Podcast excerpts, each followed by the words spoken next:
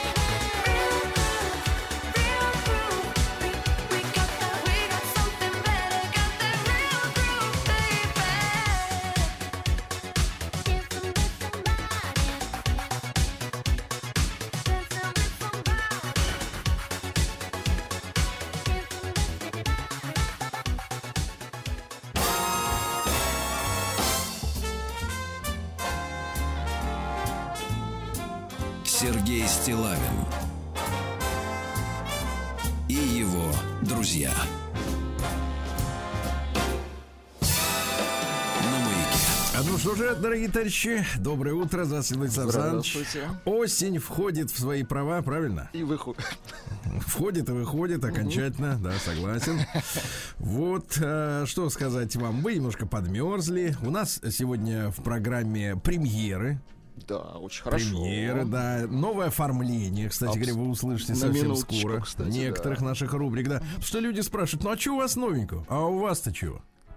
А у вас-то самих-то чего? Вот так надо.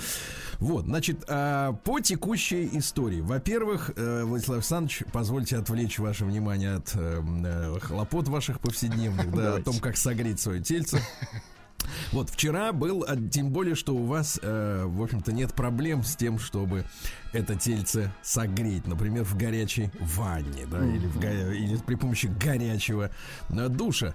Э, А я, вам хотел так бы- скажу, горячая ванна — это привилегия, это нашим эстонским партнерам. Да нет, я не об этом. Вчера был замечательный праздник, потому что я хочу сейчас поздравить работников нефтяной, газовой и топливной промышленности с их профессиональным праздником. Конечно, Вчера. поздравляю. Вчера страна отмечала.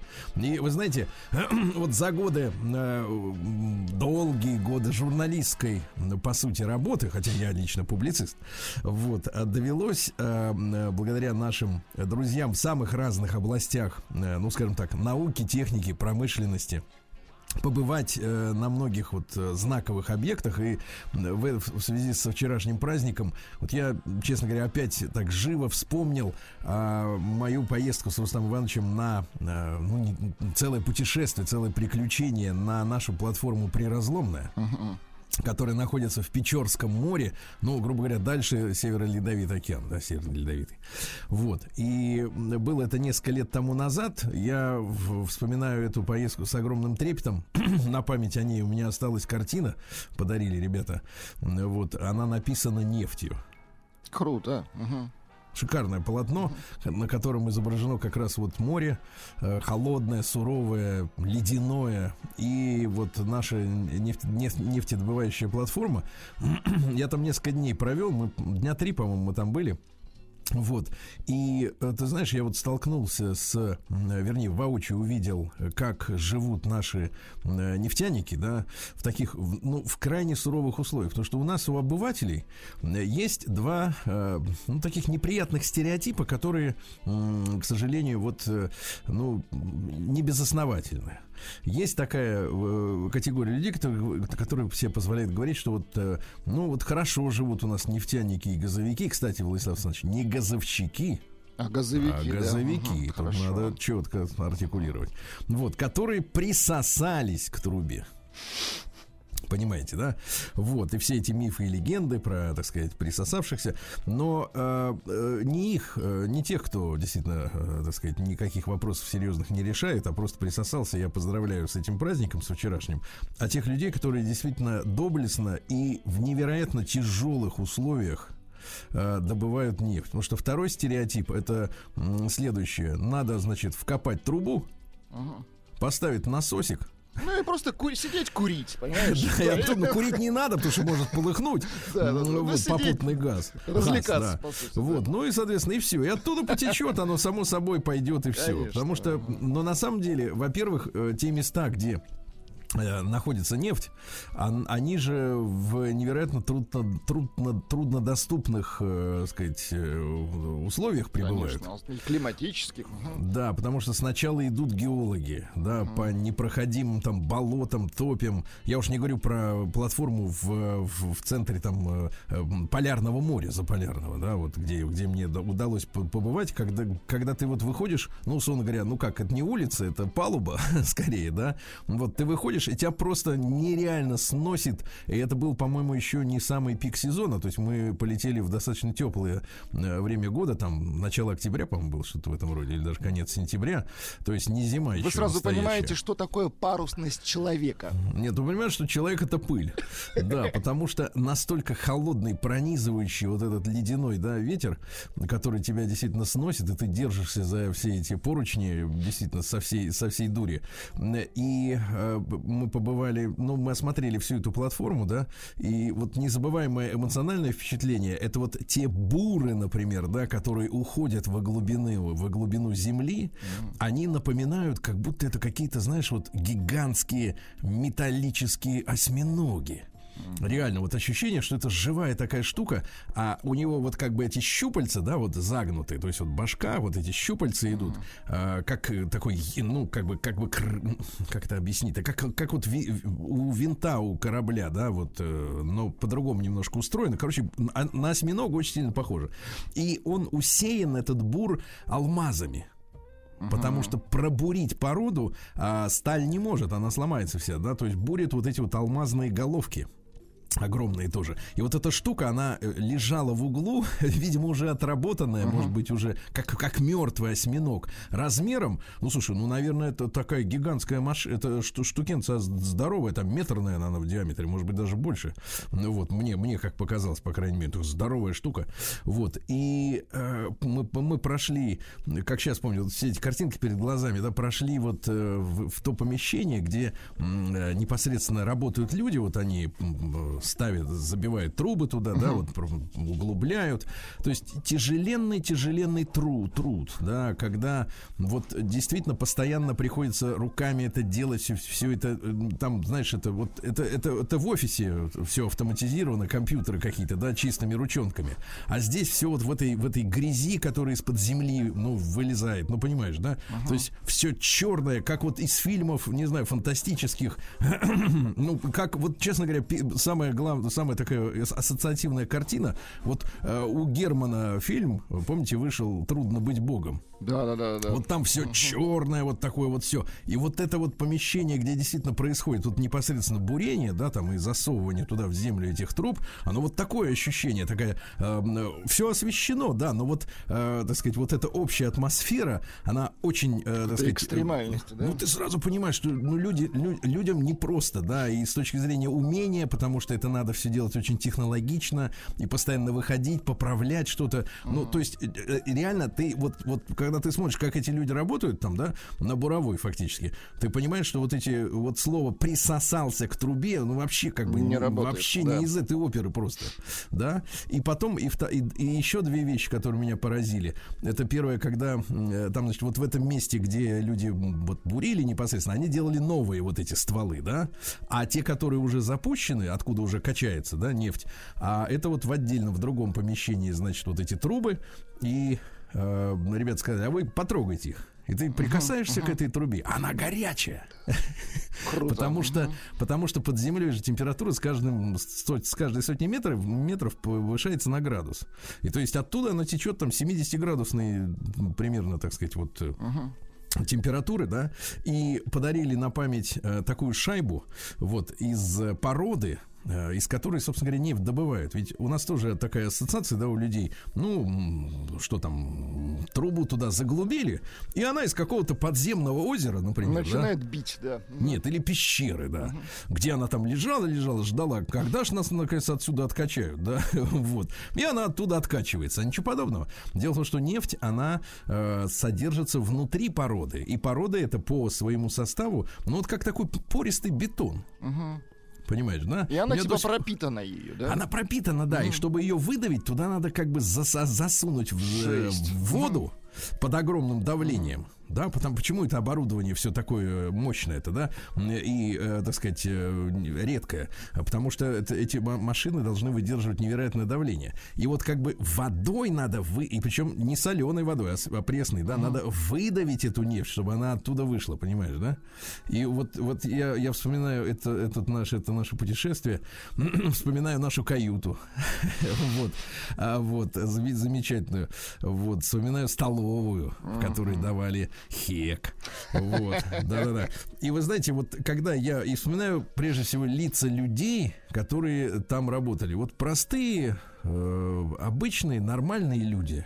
Вот знаешь, без, без этого всего налета э, поганого, э, гламура, какой-то, знаешь, спеси, самолюбования, да, к чему мы привыкли, когда люди, если говорить, что занимается чем-то крутым в жизни, э, то он обязательно вот как-то чванливо, высокомерно на остальных смотрит. Нормальные, простые люди, которые туда летают вахтовым методом, да. Я уж не буду повторять свой рассказ, как мы с Рустам Ивановичем проходили м, экстрем курсы, э, по- значит, чтобы полететь Желание, на такую да. платформу, да, на вертолете. Надо проходить специальные курсы, вот, чтобы получить сертификат э, спасения с тонущего вертолета.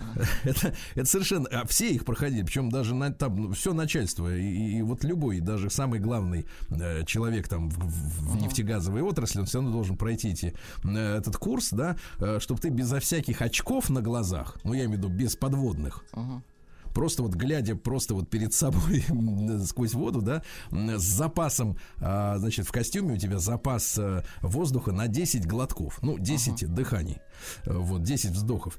И ты должен из вертолета, так сказать, который погружается в, Успеть бас- выбраться, в да? бассейн, да, и переворачивается, да, да, ты да, должен оттуда вылезти. Ну, в общем, это все очень экстремально. Я, честно говоря, когда готовился к этой поездке, я, меня, честно говоря, внутри вот как-то давила жаба такая, думаю, ну что такое, ну чем я буду заниматься, плескаться в какой-то воде. Но потом, когда ты, знаешь, ты втягиваешь там где-то пятый, шестой час уже вот этих тренировок, ты понимаешь, что, конечно, вот в обычной жизни ты нигде не получишь этого, это такой экстрим, да, то, то есть, который ни на каких там э, этих самых тренажерах гражданских, э, э, аттракционах, ты нигде такие, такие эмоции не получишь, да, когда ты... а, И, и у нас был тренер, э, замечательный мужчина, тоже прекрасный, военный ныряльщик. Сам понимаешь, да? Ну, диверсант. По-нашему, Да да. почему диверсант? Ну, потому что... ну, а Профессионал. Профессионал, да. Нет, совсем- я с уважением. Эти, эти- я восторгаюсь этими людьми. Ну, Вот. И он говорит, ребята, а мы там, ребята, всем там под 40 лет, там, в общем-то, да. Э, Ребята, да вы, говорит, расслабьтесь. Вы э, смотрите, нам неприятно. Вот как бы, знаешь, стоишь ты в бассейне мокрый. Ну, не мокрый, она гидроизолированная, эта вся штука, не да? Но, тем не менее, когда тебя макают, ты же садишься в эту кабину вертолета, пристегнутый, да, ее кран опускает в бассейн, она там переворачивается на 180 градусов, то есть, то есть ты вниз башкой внутри воды, безо всяких масок, э, дыхательных аппаратов, да, ты должен под водой достать этот шланг, начать дышать, выдавить стекло, отстегнуться и как-то выплыть, понимаешь, да? Вот, и ты первый раз, когда ты через это проходишь, ты думаешь, блин, да что такое, что за издевательство про- происходит? А потом чудесным образом ты вдруг начинаешь понимать, что это, ну, такого ты нигде не, по- не почувствуешь, не, не испытаешь, и действительно под конец люди уже с улыбками это делали, потому что это было просто круто, когда у тебя что-то получается, и вот ты это учишься это, это делать, да. И вот эта поездка именно к нефтяникам заполярным нашим, да, я ребятам на, прила- на приразломную сейчас передаю отдельный привет, э, искренний восторг, э, такой э, не щенячий, а вот такой восторг взрослого человека, которому есть с чем там что-то сравнить в жизни, да, и действительно вызывает это неподдельную у меня и гордость, и прежде всего, но прежде всего уважение.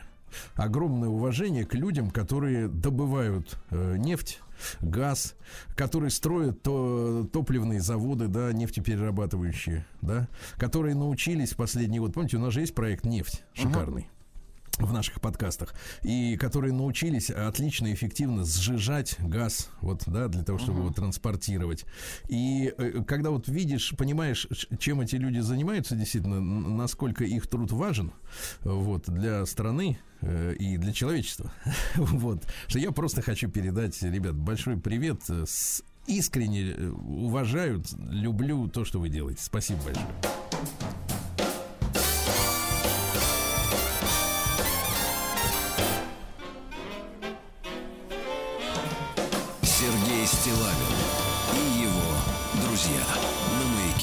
А вот Владислав Александрович неожиданное письмо прочел. Э, Я тут на выходных, а, так сказать, пришло письмо от Алексея Геннадьевича Меркулова. Не помните такого автора еще? А, Нет, вот сейчас, сейчас запомните. Здравствуйте, Сергей Валерьевич. Э, 3 сентября, ну, вы знаете, что у нас за, так сказать... Ну, это э, особенный день для нас. Мы. ну, он, и он и в серьезном понимании очень особенный, Кстати, конечно. И, ну, вот в народном понимании он такой. да. Захарыч, привет. Так вот, э, 3 сентября очередная, пишет нам Алексей Геннадьевич, очередная годовщина смерти Ивана Сергеевича Тургенева. Вот. В 1876 году он написал стихотворение «Крокет в Виндзоре» или крокет в Виндзоре. Э, уж как уж можно по-русски, по-английски читать. В Англии оно было опубликовано лишь после Первой мировой войны. Прочтя его, вы поймете почему. Дерзкая просьба, Сергей Валерьевич, прочтите его в эфире, если возможно. Заранее спасибо, э, Алексей Геннадьевич. И вот стихотворение, которое, значит, напи- написано в 1876 году в Санкт-Петербурге. Сидит королева в Виндзорском бару. Придворные дамы играют в вошедшую в моду недавно игру. Ту крокет игру называют. Катают шары, и в отмеченный круг их гонят так ловко и смело. Глядит королева, смеется, и вдруг умолкла, лицо помертвело. Ей чудится, вместо точеных шаров, гонимых лопаткой проворной, катаются целые сотни голов, обрызганных кровью черной. То головы женщин, девиц и детей, на лицах следы истязаний, и зверских обид, и звериных когтей, весь ужас предсмертных страданий. И вот королевина младшая дочь, прелестная дева, катает одну из голов и все далее прочь и к царским ногам подгоняет. Головка ребенка в, пуши, в пушистых кудрях и ротик лепечет укоры. И вскрикнула тут королева, и страх безумный застлал ее взоры. Мой доктор, на помощь, скорей! И ему она поверяет видение. Но он ей в ответ «Не дивлюсь ничему, газет вас расстроило чтение». Толкует нам Таймс, как болгарский народ стал жертвой турецкого гнева. Вот капли, примите, все это пройдет, и в замок идет королева. Вернулась домой и в раздумье стоит, склонились тяжелые вежды. О, ужас! Кровавой струею залит весь край королевской одежды.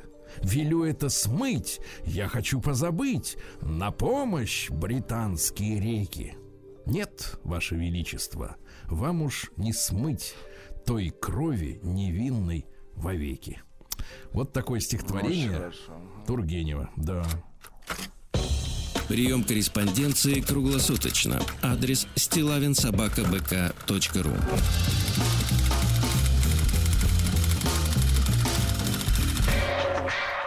Фамилия Стилавин 2 Л. Да. Ну и что вам хочу еще, э, Владислав Александрович, э, рассказать. Э, На выходных, так сказать, посетил Антон Павловича Чехова.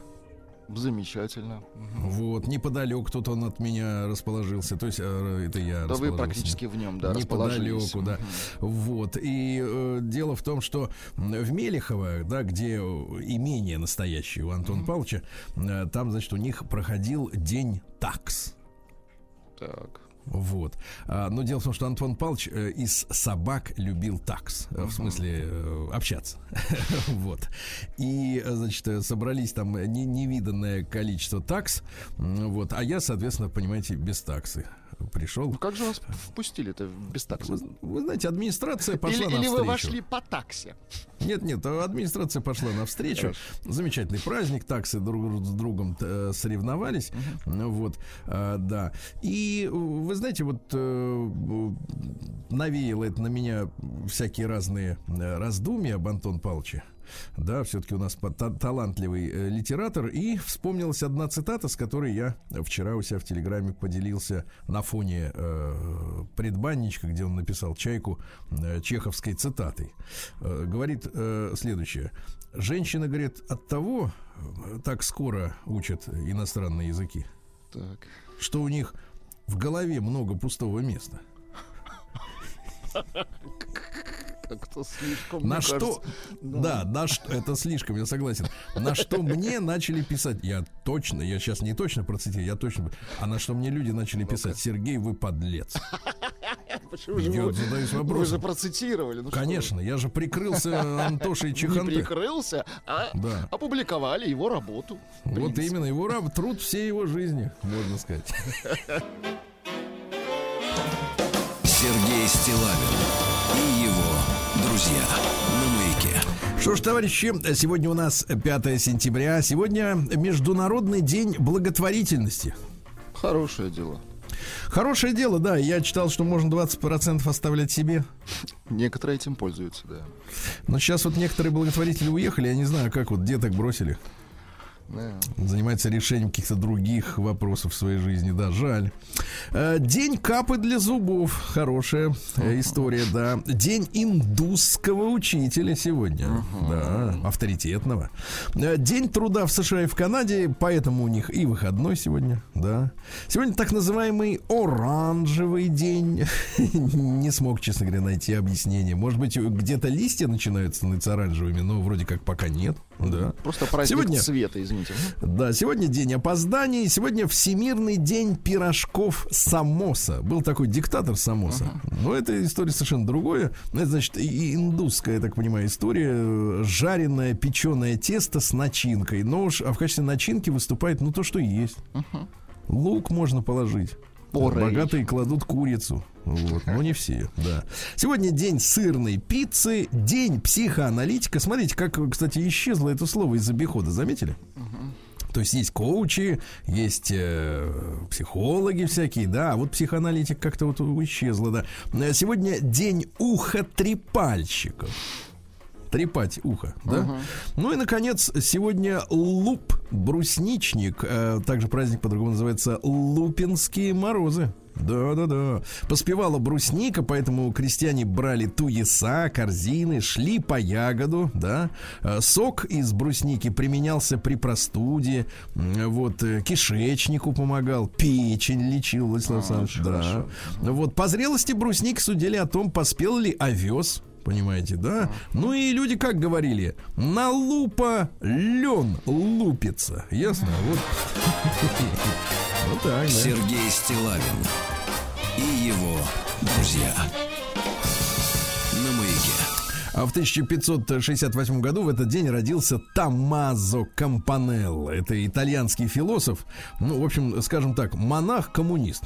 Оригинально. Монах-коммунист, да-да-да. Ну вот, э, к 35 годам э, его осудили к пожизненному заключению безо всякой надежды на свободу.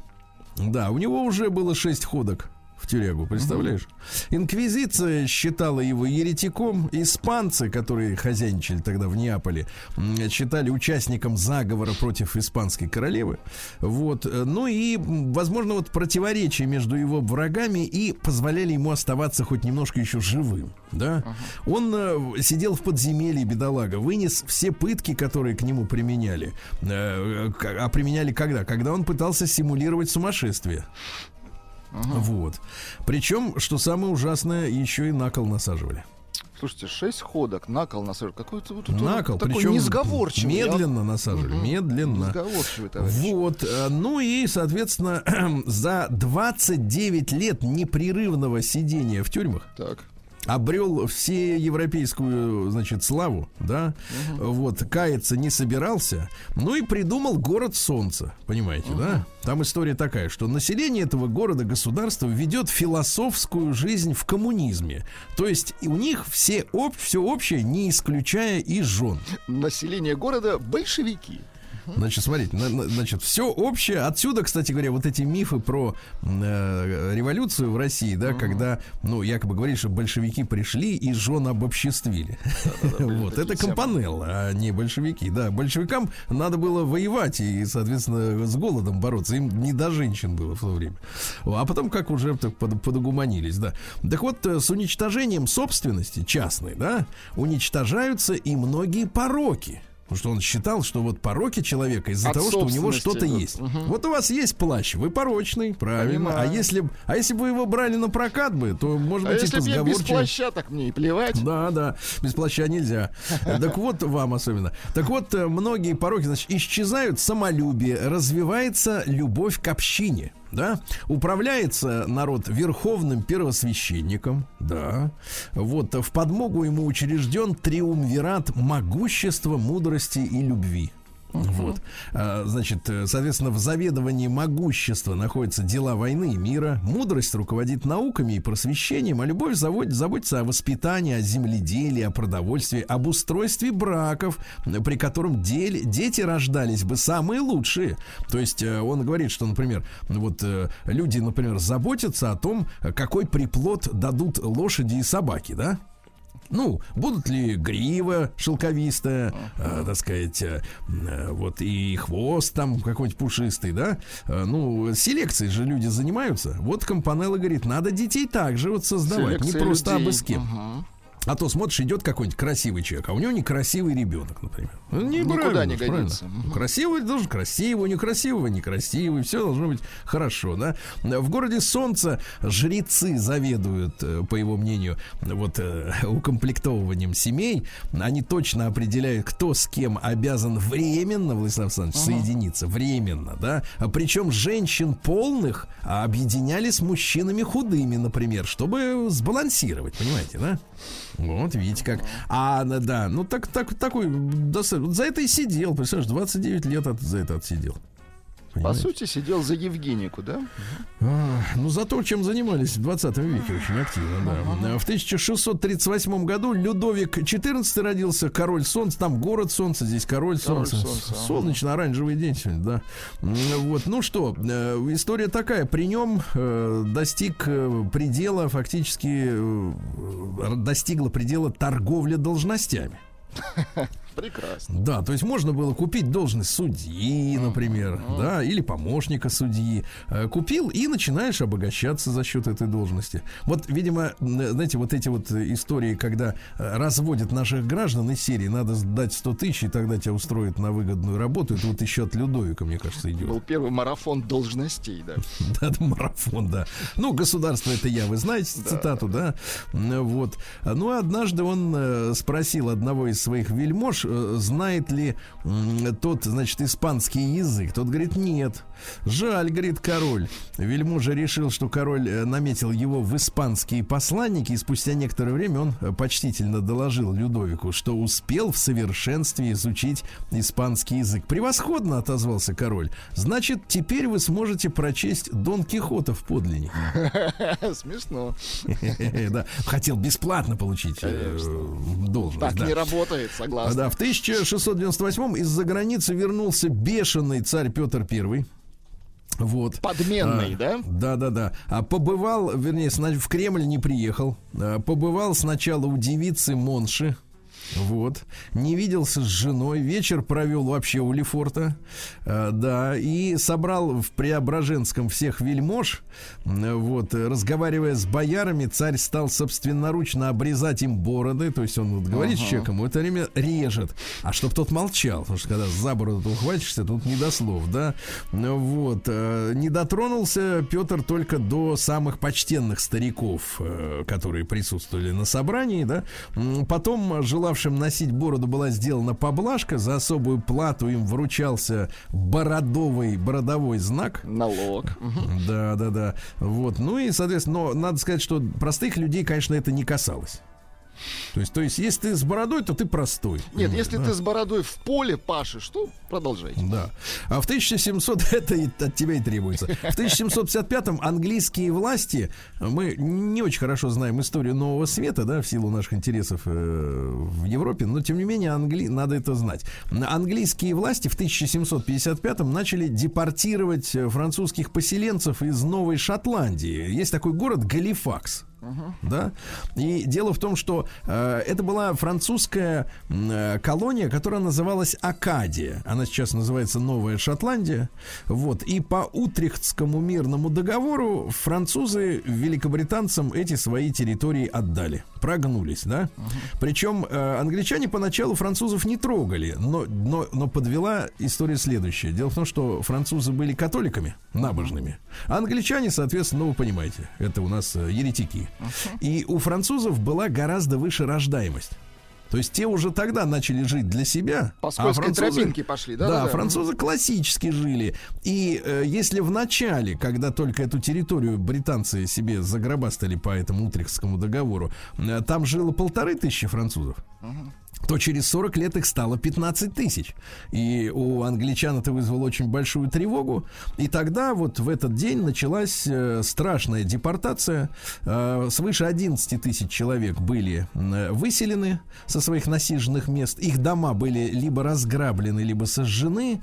А из этих 11 тысяч половина погибла в трюмах кораблей, которые их перевозили в Америку. Ужасы какие. Представляете, да? Это вот англичане делали с французами. Ну, потому что, как бы, так сказать, вера другая, значит, чужие люди. Можно с ними делать все, что угодно. Вот такая вот э, жуткая история в нашем мире. В 1786-м Сергей Семенович Уваров родился. Это граф, который был министром народного образования при царе Николае Первом. Э, Ну, вы все прекрасно знаете э, триаду э, православие, самодержавие, народность. Это его изобретение, да? Мгм. Вот. Он очень дружил и с Карамзиным, и с Жуковским, и с Батюшковым, э, был знаком с Гёте, с госпожой де Сталь, но, тем не менее, вот как раз от противного про- проводил, ну, в советское время писали реакционную, а я скажу так, национально-государственную политику, да, в образовании. А потому что, смотрите, что интересно, в профессорах он прежде всего ценил не уровень э, знаний, Так. а чувство русское и непорочность мнений, понимаете? Сегодня у нас очень много тоже профессуры, которые, ну вот, э, и выглядят как профессуры, и умные, и дипломы, а вот чувствуется что-то не то в них. Да? Чувствуется, что может сдрейфить профессора. Нет, да, чувствуется чужой. Чужой чувствуется, да. Ну, еще пару, э, так сказать, э, сегодняшних событий. А, Во-первых, в 1800 году Британия захватила Мальту. Мгм. А вы знаете, что Мальта освободилась от британцев только в 1979 году? Совсем недавно. Э, Значит, а захватили как? Э, Сначала Мальту захватил Наполеон, а мальтийцы говорят, слушайте, британцы, помогите нам скинуть Наполеона, от него житья нет. Те, те Наполеона-то вытурили, но сами засели до 1979 Вот ловкачи года. какие, На а? 200 лет, да-да-да. Вот такая история. Сергей Стилавин друзья. На маяке. Ну, Кстати, Владислав Александрович, вы про мальтийцев-то что-нибудь знаете в, в толком-то? Ну, я Вот знаю, вы что знаете, например, компактная страна. Они, конечно, там некоторые даже люди туда ездят и учить английский язык, потому что 200 лет английского ига не прошли бесследно. Типа да? носители, понимаешь? Как и в Индии, например, да, а то наши люди говорят, ну что вы, Сергей, возражаете против английского языка? Вон индусы говорят, конечно, их из пушек расстреливали. Заговори, что ты не дока на английском, на каком угодно, извините. Так вот, а сам э, мальтийский язык, он к семитской группе-то относится языков, представляете? Интересно. Вот, например, не знал этого. доброе утро, как у них? Бонджу, чувствуете? Да, класс. Или, например, нет, ну это, э, пожалуйста, например, Ну. ек-ек-жбок. Нормально? Не знаю. А как дела, например, на мальтийском? Ну-ка. Кифинти. А с другой стороны, прошу извинить, скузи. Видишь, как замешалось А звучит-то с не очень, Скузи, да-да-да. В 1817-м Алексей Константинович Толстой, это, ну, один из многочисленного клана Толстых. Но это, ну, это про- м, зачинатель. А, Поэт, драматург, э, князь Серебряный есть у него исторический роман. И он же вместе с братьями Жемчужниками, э, Жемчужниковыми создал Козьмы Прудкова. Понимаете, да? Значит, личная жизнь была крайне насыщенной. А, Влюбился в жену коногвардейского полковника, представляете? Ой-яй-яй. Да, да, да, и много лет ее отбивал. Вот, ему развод, э, ее, ей развод не давали, да. Вот, например, эм, э, какие стихи, например. Что ты голову склонила, ты полна ли тихой ленью? Или грустишь о том, что было, или под виноградной сенью начертания сквозные разгадать хотела б ты, что на землю вырезные сверху бросили листы. Неплохо. Неплохо, да-да-да. Вот. э, Что еще интересного сегодня, дорогие товарищи? В этот день, в 1885-м, на сервисной станции в гараже Джейка Гампера в Соединенных Штатах был э, установлен первый бензиновый насос. То есть появилась бензоколонка. А тогда э, машины, они и продавались, и обслуживались, и стояли в гаражах. То есть это сейчас все раздели, разнесено, да? А он поставил, вот именно, потому что раньше из канистр просто заливали. А он говорит, мы будем качать. Под давлением. Да, да, да. То есть вот появилась бензоколонка Хорошо. первая. А в этот день, в 1905 в Портсмуте в США подписали, наконец, мирный договор между Россией и Японией. По этому договору мы э, Японии, э, так сказать, уступили аренду Южную часть Сахалина половину, где начались страшные вещи и происходили всю Вторую мировую войну. Вот, и южно-маньчжурскую железную дорогу от Порт-Артура до Чанчуня. Но я еще раз напомню, что вся эта история с э, русско-японской войной была замешана ради того, чтобы мы потеряли рынок сбыта своего керосина. Потому что Россия была вот в, в Азии крупнейшим поставщиком керосина. Американцы сказали, мы хотим быть поставщиками. И фактически они развязали эту войну, ну, так сказать, спровоцировав японцев и спонсируя японцев, э, готовя их к войне. Ну, как они могут присылать вооружение, мы видим и на современной, э, так сказать, истории, да, на современном историческом этапе. А, в этот день, в 1918 году, Совет народных комиссаров издал декрет о красном терроре. Ну, то есть за несколько дней до этого покушались на Ильича и убили товарища Урицкого, помните? Конегисер, поэт-убийца. Вот. Решили А, прикрутить немножко. Значит, э, фитилек. значит, кого, кого решили, значит, пореши, порешать, извините, всех бывших жандармских офицеров, ну, то есть все, всю полицию царскую бывшую, э, всех подозрительных по деятельности жандармских и полицейских офицеров э, после обыска, э, всех имеющих оружие без разрешения, всех обнаруженных с фальшивыми документами, э, расстрел. Такая вот, собственно говоря, история. Ну, и, и, б- споры до сих пор продолжаются. Чей террор был круче? Э, Красный или белый, да, вот э, историки разнятся. В 1919 году погиб в этот день Чапаев. Ну, он- наша легенда, да, которая вот показана в фильме про Чапаева, говорит о том, что он плыл через реку, Но не доплыл. и в этот момент пулеметная очередь его срезала, да? Вот. Но более точные исторические данные говорят о том, что ни в какой воде его там не убивали, а э, дело в том, что его отряд э, из 800 э, красноармейцев э, был окружен белыми. Э, Там, ну, попытались прорваться, и вот в этой потасовке, кстати говоря, э, говорят, отмечают, что тело Чапаева так и не нашли. То есть вот документально непонятно, что с ним конкретно стало. Есть разные версии совершенно. А, В этот день, э, в 1929-м, премьер-министр Франции по фамилии Бриан э, предложил объединить европейские государства в одно. В одно, да. Но эта идея была и у Адольфа Ла- Лаизыча. То есть так вот периодически Но он как бы под, возникало. под свое крыло Ну, объединял. он-то их. под свое. Это Да, говорит, да, а да. мы на равных давайте. Он говорит, не, давайте под свое. В 34-м удивительный человек родился, ну, э, в связи с перестройкой, его, наверное, многие помнят, э, старички, Юрий Николаевич Афанасьев, такой политик и историк, э, которого называли прорабом перестройки. Вот, он э, поссорился в свое время с Горбачевым, потому что говорил, что Горбачев это, э, значит, выражает интересы советских бюрократов, да? Э, Вот. А мне кажется, самое показательное вот в, в биографии этого человека его награды. Ну-ка. Я их перечислю, вы- и сразу становится понятно, какую миссию человек осуществлял. Кавалер ордена почетного легиона Франция, памятная медаль 13 января э, Литва, командор ордена великого князя литовского Гедеминоса, офицер ордена трех звезд Латвия, командор первого ордена полярной звезды Швеция, офицер ордена заслуг перед республикой Польша и орден креста земли Марии 4 класса Эстония. То есть Других нет. отечественных наград не имеем. То есть, то есть вот этим странам оказался очень полезным Прекрасно. человеком, да. В этот день, в сороковом году, в «Пионерской правде» начали печатать повесть Аркадия Гайдара «Тимура и его команда». Так, а там, помните, да, дети элиты противостояли детям крестьян, фактически. Да, потому что Квакин, он из народа, понимаете? То есть наш герой не Тимур, наш герой Квакин, ты запомни это. Хорошо. И в сорок шестом году родился Фредерик Балсара, Фредди Меркьюри, а? Давайте Несчастный человек по жизни Которого- и талантливый музыкант, да? Даже пел усами, вы понимаете? Да, я чувствую этот шелест.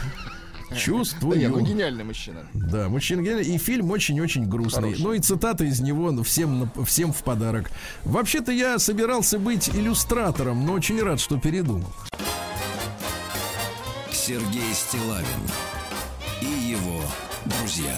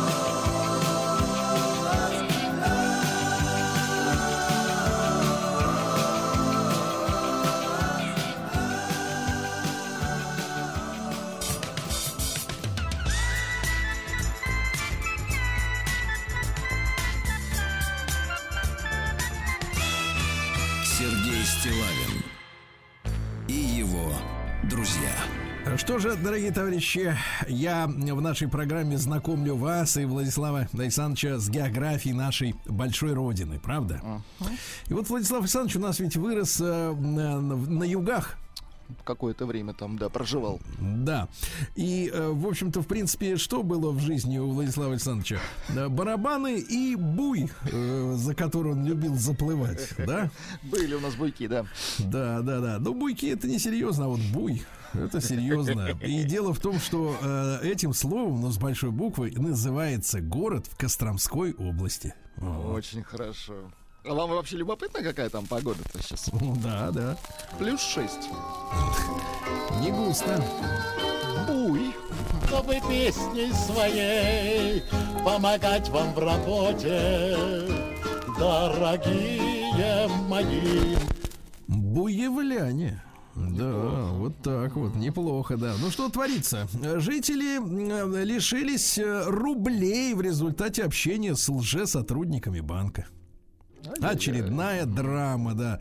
В ходе телефонного разговора с сотрудником безопасности 42-летний житель города Буй узнал о якобы имеющейся попытке оформления кредита на его имя. Затем в игру вступил следователь, который настоял на неукоснительном выполнении полученных инструкций в целях сохранения сбережений. Сбитый с толку, я бы сказал, с панталыка, мужчина э, специально приехал в областной центр в Кострому, да, и перевел на счета мошенникам 306, э, извините, 636 тысяч рублей. Женщина э, села в тюрьму за ограбление собственной мамочки. Представляешь? Да, женщина с помощью приложения на мобильном телефоне привязала карту матери к своему номеру и за э, 2021 год э, списала потихонечку 140 тысяч рублей. Теперь ей назначили два года и два месяца заключения в исправительной колонии общего режима, поскольку ранее она уже получала условный срок за то же самое. Да что ж И такое? а? материальный ущерб не загладила. Да. Четверо костромичей пострадали э, в ДТП с Сахатым неподалеку от города. Буй. Да, Сахатый. Не заметили Сахатова. Ну, в общем, так сказать, отделались, так сказать. э, И Еще он легко их, видимо, отделались. тоже не заметил, да? Сотрудники ДПС задержали в городе Буй наркорекламщиков. Наряд ДПС обратил внимание на двух молодых людей, которые наносили на стену дома какие-то надписи при помощи баллончиков. Э, Сотрудники задержали графитчиков, доставили их в отдел полиции, где выяснилось, что хлопцы э, работали, выполняли заказ некого интернет-магазина, занимающегося торговлей зельем. Причем это были приезжие, они приехали в Буй на сдельные заработки. Там и остались. Вот. А в интернете мужчина заплатил 60 тысяч рублей за виртуальный квадроцикл. Понимаем. Ну, то есть он не, не доехал, да. А в Буе проходит сейчас догазификация. Хорошо. Догазификация хорошо. На территории Буйского района снят карантин по африканской чуме свиней. Тоже хорошо, да. Вот. Ну и что интересного, в Буе э, подходит к концу ремонт морга. Морг закрыл, закрыли в 2017 году по причине неудовлетворительного состояния. Люди ждали. Да, ну и, наконец, в Костромской области, э, в городе Буй, совсем скоро появится новая умная спортивная площадка. Я так понимаю, что тренажеры будут сами друг с другом играть в свои спортивные игры. Ну и, наконец, студенты Буйского областного колледжа искусств отреставрировали стеллу «Я люблю Буй». Откуда же вы такие красивые? Мы из Буя. Сергей Стилавин и его друзья. На маяке. Так, ну что же у нас э, происходит в мире-то в целом? Эм, адвокат предупредила, дорогие друзья, о тюремном сроке за выход на балкон голым. Да ладно, серьезно? Срок 12 лет. 12 лет 12 за вот, лет, э, как с куста, Маяк надо Фуко? говорить. Интересно. А, нет, ну вы не льстите себе, конечно. Да Значит, я э, не себе, а я-то не выхожу так. Что? Маятник он до нет. пола доставал, да. Значит, находящийся в квартире в голом виде и замеченный с улицы ребенком человек может Так. быть обвинен в развратных действиях 12 лет. Вот и все.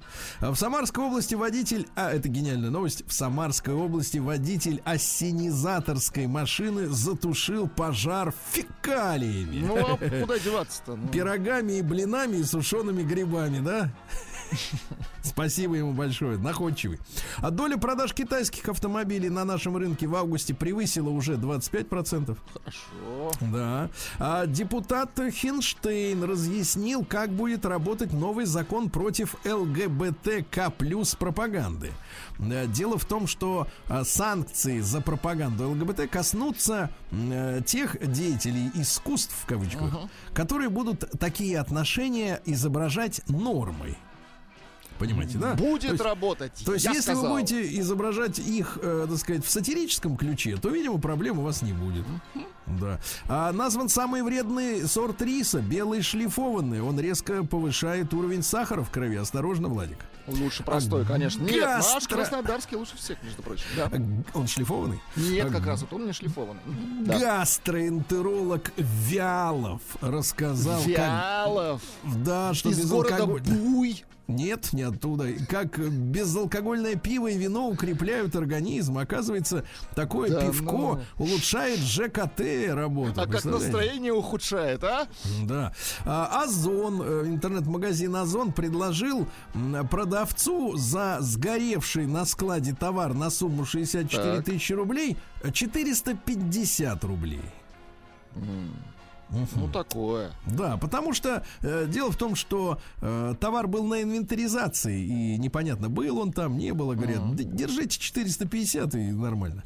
А Вот в МЧС отметили рекордный интерес россиян к летним походам с палаткой. В три раза выросло количество вот этих вот. Вы любите, кстати, в палатке? Ни разу не пробовал. Молодец. Дальше. Любимым гангстерским фильмом россиян, товарищи, стала не бригада. Так, а что? Не бригада, да. И даже не бандитский Петербург, и даже не спрут. Дело надо делать, дело, ну. Да, любимый фильм, оказывается, у нас крестный отец, ты представляешь?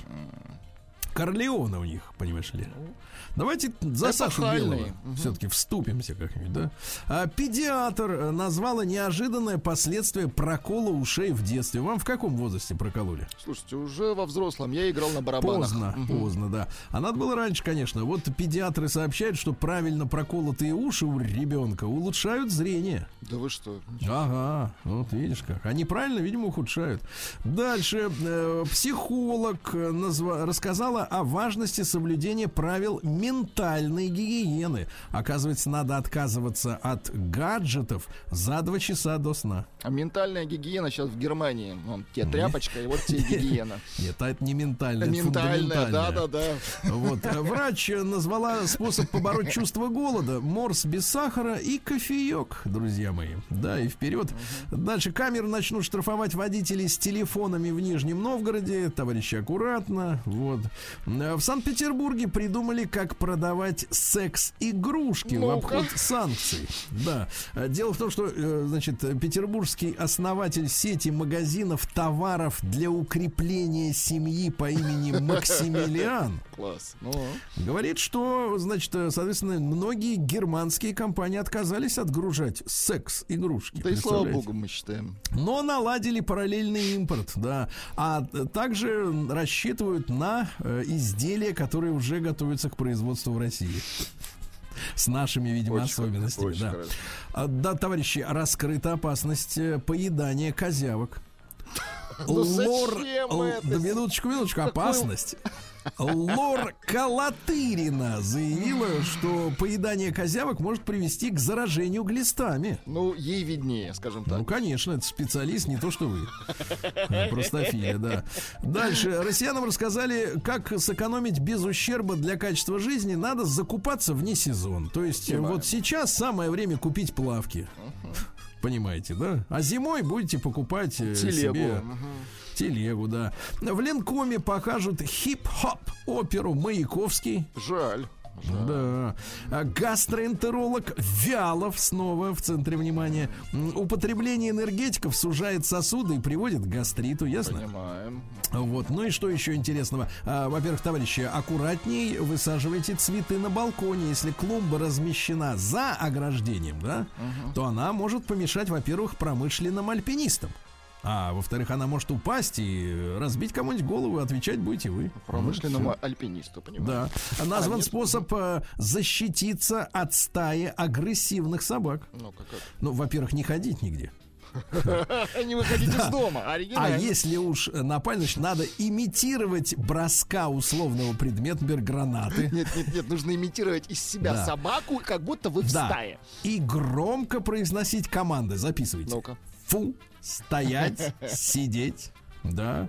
Ну и пару сообщений давайте еще из жизни, так сказать, отечественной. Собак. Во-первых, хирург предупреждает об опасности привычки класть ногу на ногу. Вот люди сидят иногда, особенно женщины, да, если у них Женщины ноги красивые. ловко выходят так вот. Если у них ноги на ногу. красивые, да, да еще юбка, юбчонка короткая, она Мгм. сидит, А покачивает, соблазняет. Так вот, варикозная болезнь от этого развивается, девчонки.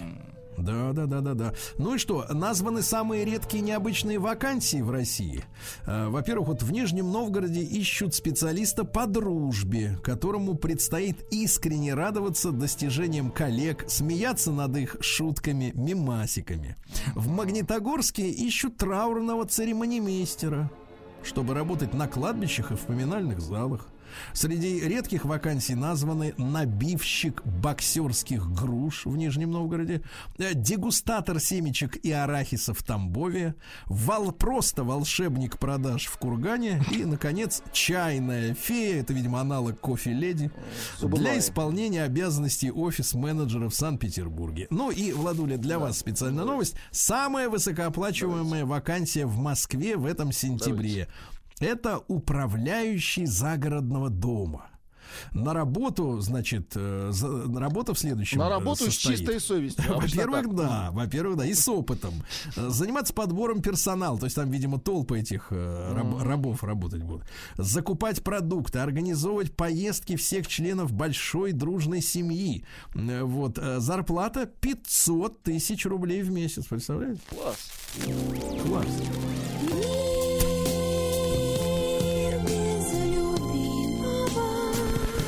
Так, ну что у нас э, с женщинами-то происходит? В США украли внучку миллиардера, представляете?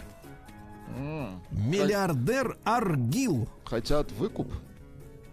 А, да, хотят выкуп. Украли примерно... Слушай, вот какая интересная история. Так. Украли в пол пятого утра.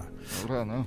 Да, То она... есть сонную вытаскивали. Так. Нет, нет, она совершала зачем-то в пол пятого утра пробежку, э, так сказать, Понимаем. оздоровительную. Ее засунули в багажник и увезли в неизвестном направлении, представляете? Все, нет. А Дженнифер Лопес, ну мы следим за этой звездной парой, да? Дженнифер Лопес. А, да, у них вторая волна же. Да, Да, вторая волна, да, да, да, да. Корона, а, да. А, значит, э, Пандемия, какие, да. значит, Дженнифер Лопес рассказала, какие же слова Бен Аффлек произнес Ну-ка. в своей речи на их свадьбе. Ну, это просто На второй милота. уже свадьбе, да?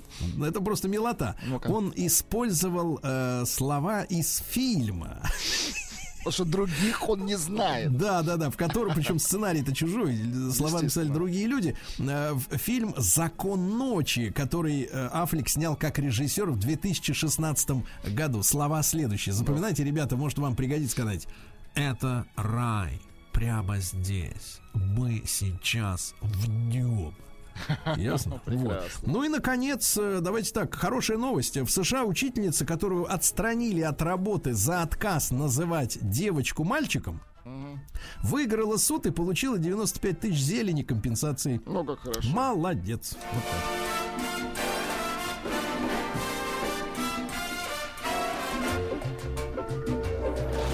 Новости капитализма. Немецкие ученые наконец-то заставили искусственный интеллект объяснить алгоритм своих решений. Помните, нам э, специалисты рассказывали, что они давно потеряли вот э, нить, как... Что мы э, их не, понять не можем. Да, да, Да, как искусственный интеллект приходит к тому или иному решению, а эти все-таки, слушай, все-таки вот изверги заставили даже искусственный интеллект э, на поводу идти. Да, э, суд отклонил иск о детской порнографии на обложке альбома Nirvana Nevermind. Помните, там А, да, там, ребеночек-то? там ребеночек-то подросший, история да, как- денег захотел. Нет, история такая, что родители полудурки, значит, за 200 долларов э, позволили своего сына снять в бассейне голым для этой, для этой обложки. А мальчик подрос, да, и действительно захотел ми- миллионов, но ему все никак не удается вытрясти эти миллионы, да. А психологи выяснили, как э, посторонние вычисляют интровертов. Вот есть экстраверты, это которые все наружу, а интроверт, когда все внутри. Так вот, оказывается, пауза перед ответом на вопрос э, люди э, значит, считывают как э, м, черту интроверта. Да ладно, просто человек думает, вот и все, что ответить. Да вот тугодум, значит. Хорошо. То есть правильно. экстраверты вообще не думают. Экстраверт он сразу говорит. Хорошо. Сразу. Сколько патронов в магазине? 75. знаю. Сразу. А. Все. Никаких не знаю. 75. Дальше. М, 40% опрошенных британцев не смогли показать, где у них находится сердце и мозг. Хорошо живут. Погодите, а у вас вот где? Здоровые. Я тоже, кстати, не знаю. Надо проверить, да? Мозг точно. Да, проверить, есть ли он там, да. Вот. Дальше, что интересно, ученые выяснили, каким должен быть лидер. Оказывается, лидер должен быть скромным, чтобы ему поверили. Да? Ну и, наконец, пару сообщений. Во-первых, Иосиф Сталин призвал к немедленному аресту экс-президента Шри-Ланки Гатабая Раджапаксу. Понимаем. Там у них э, Иосиф Сталин, э, это глава Классно. Национального профсоюза учителей, его так и зовут, реально. Вот. Ну и, наконец, э, хакеры украли фото зубов главаря Массада с его взломанного телефона, опубликовали. Никуда это не годится. Никуда конечно. не Это годится. интимные фотографии. Вот. Ну и такое не печальное сообщение. Во-первых, члены правительства Бориса Джонсона вовсе даже и не лишились своих должностей после обвинений в сексуальном насилии друг над другом. Представляете? Ай-яй-яй. Ну и хорошая новость. В Нигерии запретили снимать и показывать рекламу с белыми актерами. Хорошо. Чему они их могут научить, правильно?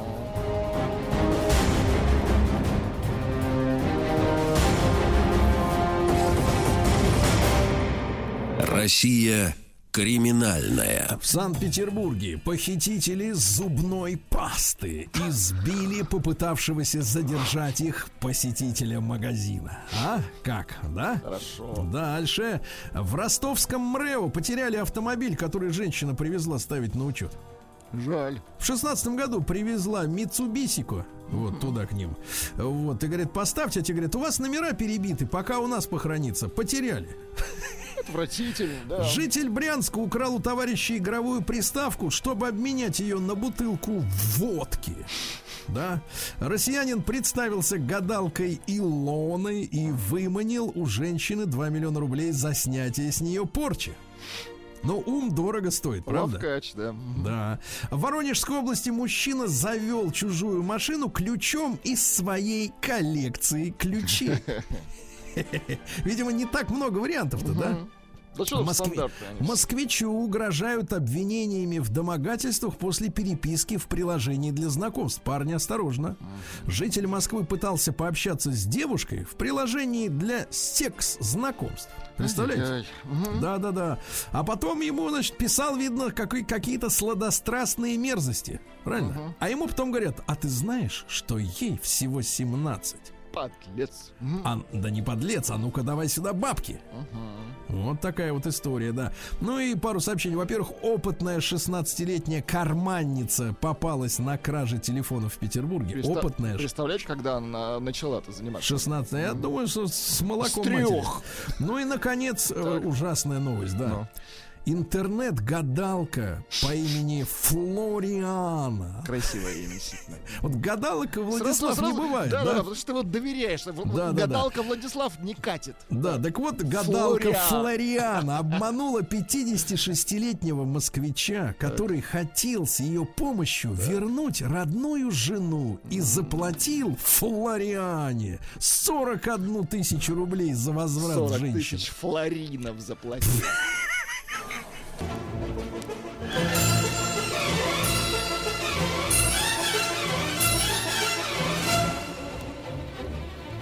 Сделано в России. Дорогие товарищи, мне пишут предприниматели, говорят, Сергей Валерьевич, вы уж обуздайте это вашего Владика, что Так. он не дает нам говорить про наши, так сказать, чаяния и надежды в эфире. Ну, не кстати, запу- есть во- вопросы у слушателей, что подзапустили мы эту рубрику как-то на самотек. Нет, не подзапустили. Вот, не под самотек. Ну вот, и продолжаем, значит, товарищи дорогие. Для тех, кто, может быть, вернулся из отпуска длиною в годы, а, мы действительно этой весной а, затеяли рубрику, которая называется «Сделано в России». И пред- предоставляем, как говорится, свободный микрофон э, тем нашим слушателям, которые что-то делают. Ну, возглавляют, например, какое-то производство. Либо, например, э, э, сказать, э, делают какие-то игрушки. Шьют трусы. Правильно? Шубы шьют. Ну, в общем, э, чем только не занимаются люди. Главное, чтобы они не занимались спекуляцией да, тупой, да. То есть вот мы предоставляем возможность рассказать о себе производственникам в самой широком, в самом широком смысле этого слова. Вы знаете, что очень просто оказаться героем нашей программы. Достаточно написать мне на почтовый адрес stilllavin собачка bk.ru вот или найти на э, ресурсе смотрим, да, э, специальную форму. Э, Удивительно, что люди находят эту форму, понимаешь? А я вам Э, так и- скажу, кто ищет, тот найдет. Правильно. И это вселяет во мне уверенность, что вот такие люди нигде не пропадут. Если уж они форму нашли, то Точно, извините. точно. Получил письмо от Алексея Пустозерова из Челябинска. Вот что он мне написал. Значит, э, в ответ на просьбу э, ресурса смотрим указать, э, чем, собственно говоря, занимаются. Завод производство, узкая специфика, автогрейдеры тяжелого класса. Вы представляете, что такое автогрейдер? Не представляю. Ну, Сейчас представите, да. Звучит скучновато, э, пишет нам Алексей. Но без них не построишь сколь, э, сколь-либо серьезную дорогу. И в Ах, лучшие вот времена, да, было нелегко, несмотря на хорошее качество техники. В данный же момент совсем туго. Вроде и попали мы в список Минпромторга как завод, который способен обеспечить импортозамещение, но задвинуты в тень китайскими производителями спецтехники, вливающими на рынки, на рынок тонны железного хлама по приемлемой цене. Ты посмотри, как, а, закладывает. Тонны. Не сдаемся, улучшаем качество и бьем во все барабаны, до которых можно достучаться. Мы есть, мы производим, производим руками отечественных трудяг для отечественных трудяг. Смотрите, как на митинге. Хотим быть услышанными. Ау! Все правильно, так и нужно. Вот так и надо, конечно. Надо Достучаться, понимаешь. ли. достучаться до небес, да. Значит, Алексей Пустозеров. Э, Алексей, доброе утро. Добрый день. Доброе утро. Рады очень общению с вами. Значит, э, Алексей, много вопросов есть. Во-первых, Владислав Александрович должен при помощи не картинки, а слов понять, что же такое автогрейдер тяжелого класса. Ну, наша компания «Специальные дорожные машины» работает э, в дорожно-строительной отрасли около 20 лет. Э, Мы, хотя и маленькие, э, но поставляем наши машины по всей территории России стран ближнего зарубежья. Вообще автогрейдер, он предназначен для планировки, профилирования поверхности грунта, планировки откосов, очистки дорог и площадей от снега, то есть без нашей техники, по сути, э, не построить, не обслуживать ни одну дорогу невозможно. Ну, а как эта штука выглядит? Мы понимаем, что такое трактор, правильно? Трактор. Экск- экскаватор, экскаватор понимаем, самосвал. А вот грейдер, это как? Э, Грейдер это спецтехника, э, которая, у которой есть рабочее оборудование, переднее бульдозерное рабочее оборудование, средний грейдерный основной отвал, которым как раз и машина работает э, с точки зрения вот, профилирования поверхности. Для Так, больших... Да. для, Алексей, э, я понял, я объясню Владиславу Санычу. Короче говоря, это ты наверняка видел такие машины, они огромные. У них, значит, сзади мотор, правильно, Алексей? Сзади. да. Да, потом, значит, если сзади мы к переду идем, да, сзади мотор, потом идет кабина, а потом длиннющая такая рама, э, на конце которой крепятся передние колеса, да, и вот под этой рамой посередине еще и вот этот вот, как нож его называют, или как это, вот, ну, короче, которым он гр- гребет он ему, понимаешь? Ну, ты- Гребет. Мгм. Греб, ты видел такие машины когда-нибудь? Ну, конечно, когда дорогу делают. Ну вот, отлично. Желтого цвета они обычно. Ну, да. чтоб они было все, издалека видно, все да. желтого цвета, да. Значит, Алексей, теперь нужно, чтобы вы нам рассказали, вы из чего это все делаете. Потому что мы привыкли к, та- к тому, уже, к сожалению, за последние годы, ну, когда люди говорят, ну да, мы вот делаем, но вот мотор у нас, например, иностранный, или вот еще что-нибудь там заграничное. Вот вы как делаете? Ну, э, наш автогрейдер имеет заключение Минпромторга о подтверждении происхождения продукции на территории Российской Федерации. То есть э, в себестоимости у нас э, все э, агрегаты э, деталей отечественного производства, импорт составляет буквально там 3%. Так. То есть в основе трансмиссии лежат э, проверенные временем э, мосты и коробки Петербургского тракторного завода от Кировца. Хорошо. Так. Э, дви- э, Двигатель автодизеля э, Ярославский. Э, э, к- Карданные валы э, здесь производятся у нас также в России в набережных Челнах. Э, Гидроцилиндры у нас в Челябинске производятся. Металл мы э, приобретаем э, наш отечественный, благо рядом находимся метал- э, Магнитогорский металлургический комбинат. Да. Делаем все сами, э, жгуты, электрика. Здесь у нас также компания э, Мяси Челябинской области производит. Мгм. Алексей, а а, тогда, извините, докопаюсь по-журналистски. А 3% все-таки вот э, иностранщины, что? это что такое? Э, Ну, на данный момент э, это э, некоторые гидрораспределители гидроклапана, то есть по гидравлике есть куда нам еще совершенствоваться. Ну и, если не секрет, это часть световой оптики. А, Владислав Александрович, я вот э, сейчас вам по- по- помогу представить эту машину. Я попутал, она не желтая, она оранжевая. Ну, яркие, да, они. Вы заходите на сайт sdm25.ru. Тут наши слушатели пытаются помочь, мне тоже пишут, э, грейдер похож на муравьеда. Только огромный. Да-да-да. Такая вот огромная такая машина, ну, естественно, понимаешь, да, да, да, у него и спереди навесное оборудование, и посередине, что самое главное. Вот, а, Алексей, а можете вот опять же простофилем объяснить, а вот именно специфика этого типа техники, почему бульдозер не может сделать то же самое, или какой-нибудь э, просто трактор с ковшом передним, почему грейдер вот нужен для э, строительства дорог, э, именно такого типа машина? А, Смотрите, э, мы производим машины на данный момент э, автогрейдера самые тяжелые в России.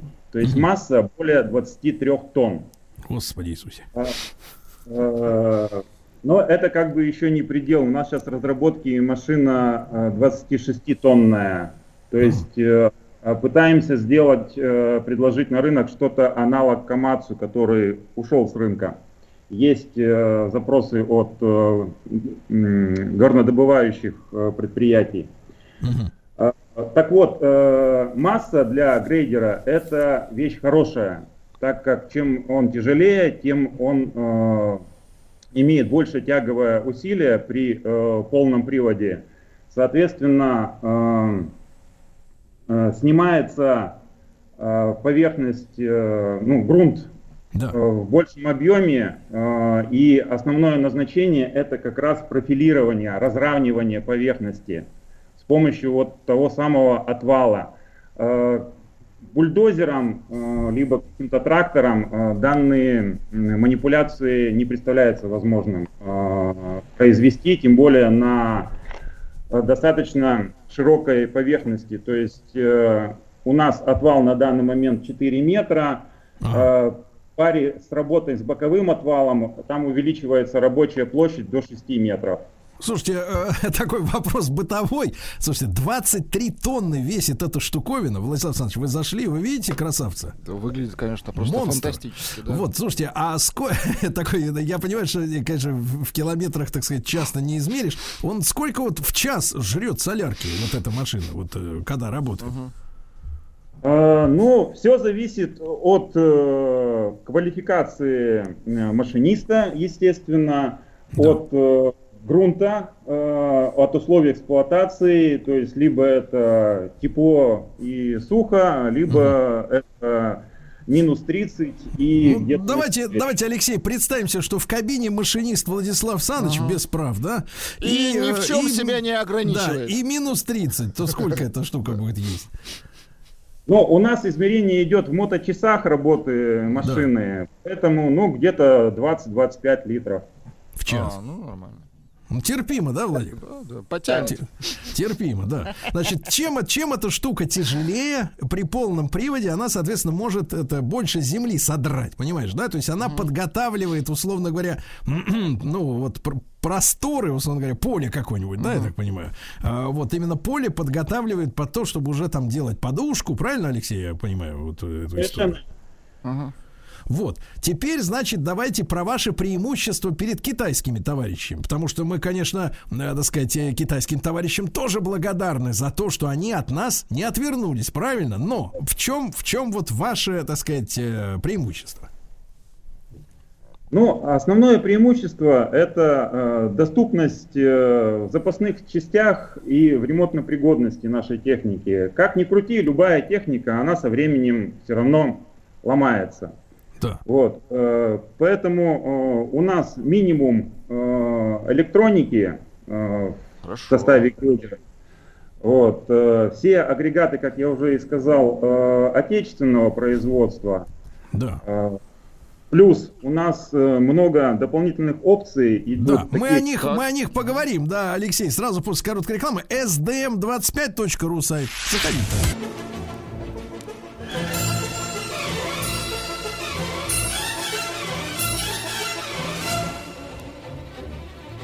Сделано в России. Итак, друзья мои, сегодня наши герои это компания «Специальные дорожные машины Челябинск». А, Владислав Александрович, как Хорошо. звучит? Да-да-да, sdm25.ru это сайт, на который можно зайти и полюбоваться красавцем-грейдером 23-тонным. Ужас, какая страшная штука. Вот, но очень полезная. Значит, э, с нами сегодня э, Алексей Пустозеров э, на связи Челябинск. Леш, как у вас, кстати, там с погодой-то? Похолодало уже или все тепло? Вот э, похолодало, да, можно сказать, первый день осени, э, 10 градусов, льет дождь. 1 Кара- сентября была просто замечательная погода, 36 градусов было. И вот уже плюс 10. Прекрасно, да. Леш, расскажи, пожалуйста, про э, вот именно э, техобслуживание, которое, э, доступность которого является вашим преимуществом. То есть, насколько часто, если опять же мы говорим о моточасах, да, э, таким машинам требуется замена каких-то расходных материалов или, может быть, ковш затачивать на- надо. Я не, не, не, не в курсе. Но вот скажи, действительно, вот обслуживание, насколько оно требуется такой техники? Ну, э, любой технике требуется обслуживание. У нас э, регламент проведения ТО это каждые 250 э, моточасов. э, Ну, а ножи те же самые, это как бы расходный материал, который, ну, в любом случае, в зависимости от грунта, он и стирается, меняется, и дальше продолжает техника работать. Мгм. Ну, а что касается вот эксплуатационных характеристик, ты можешь э, вот э, с китайской техникой той же сравнить э, свою машину и, например, с теми же японцами, да, которые отчалили? Ну, э, китайцы на данный момент в основном поставляют грейдера среднего класса, то есть это 18-20 тонн. Мгм. Э, э, И наша техника в этом плане, она мощнее. Поэтому э, здесь надо смотреть, что нужно клиенту. Если э, клиент э, просто обслуживает дороги общего пользования, там, возможно, достаточно и средние машины. Для более тяжелых условий эта техника не подойдет. Нужна более мощная, мо- более тяжелая машина, такая как наша. А вот ты упоминал японских, да, производителей. Э, Как вы с ними вот, э, э, соответственно, бодаетесь по цене, по качеству? Ну, сейчас получается никак, потому что они с рынка ушли. И в связи с этим э, как раз и обратились э, к нам многие компании для того, чтобы э, попробовать разработать другую модификацию нашей техники, как я уже сказал. Мы э, их слышим, мы с эксплуатантами находимся э, в постоянном контакте, поэтому принято решение как раз ра- разработать э, новую модификацию и попробовать удовлетворить потребности. Так как Ну, а, вот я это- понимаю, надо- я понимаю. Алексей, а о команде расскажи, пожалуйста, вот э, сколько людей трудится на предприятии? Я так понимаю, много смежников, да, ну, которые поставляют и моторы там из Ярославля, и другие вещи там. э, но тем не менее, вот на основном предприятии какой коллектив? Э, У нас э, предприятие, как я сказал, небольшое, то есть порядка 70-80 человек, э, но мы полностью автономны, то есть начиная от разрезки металла, мехобработки, сварки, покраски, сборки, э, весь процесс э, у нас э, автономный. Э, Поэтому только вот покупные комплектующие это агрегаты трансмиссии, двигатель самое основное.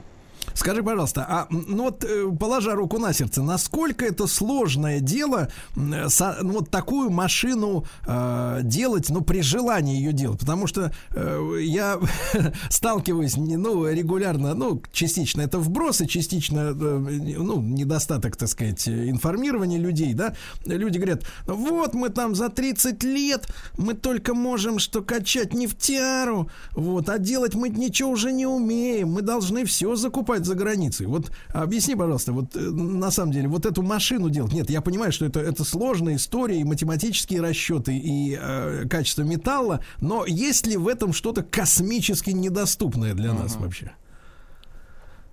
Космического э, тут ничего нет. Э, э, главное было бы э, желание, голова на, плеч- на плечах. Э, поэтому э, мы только совершенствуем с каждым годом свою технику, э, предлагая клиенту все, что доступно, так скажем, на данный момент. К сожалению, мы вот э, не сможем на данный момент поставлять автоматическую трансмиссию, коробку. Раньше имели такую возможность.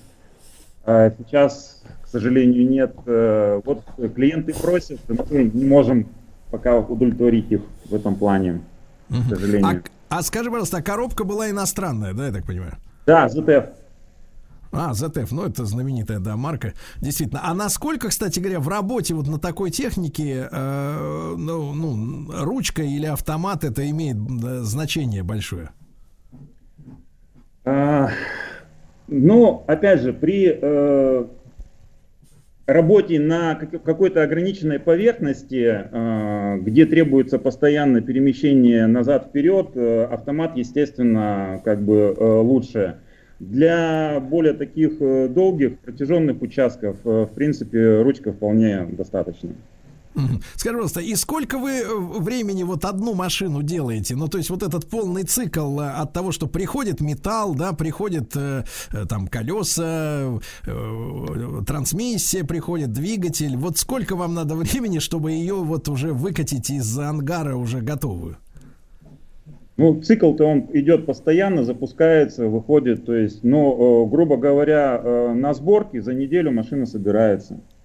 На сборке за неделю. Ну и э, я еще раз, друзья мои, напомню, что э, с нами э, сегодня в нашем проекте сделано в России специальные дорожные машины. Это Челябинск, 23-тонный э, автогрейдер, да. А ребята еще хотят замах- замахнуться, Владислав Александрович, на 26-тонный. Молодцы, Понимаете? правильно. Да, потому что дорожники требуют. Сайт sdm25.ru. Эм, Алексей Пустозеров с нами был. Алексей, большое тебе спасибо, да, и всем э, вашим коллегам э, большой от нас привет от радиостанции Маяк.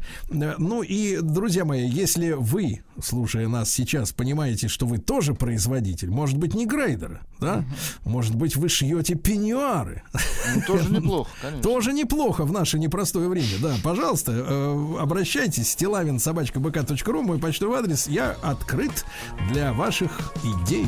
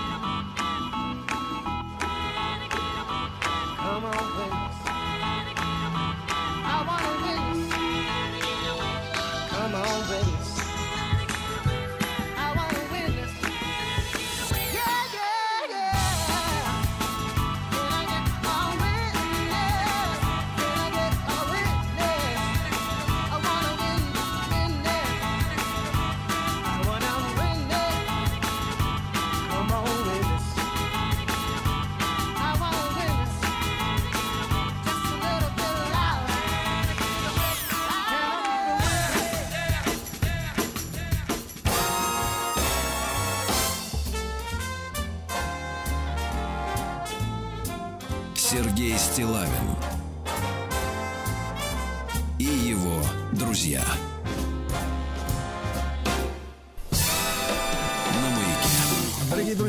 знаете, что мы очень внимательно относимся к истории, эм, особенно к событиям 30-летней давности. Конечно, это очень большой срок, но э, те события аукаются в нашей современной жизни. И поэтому в них очень важно разобраться.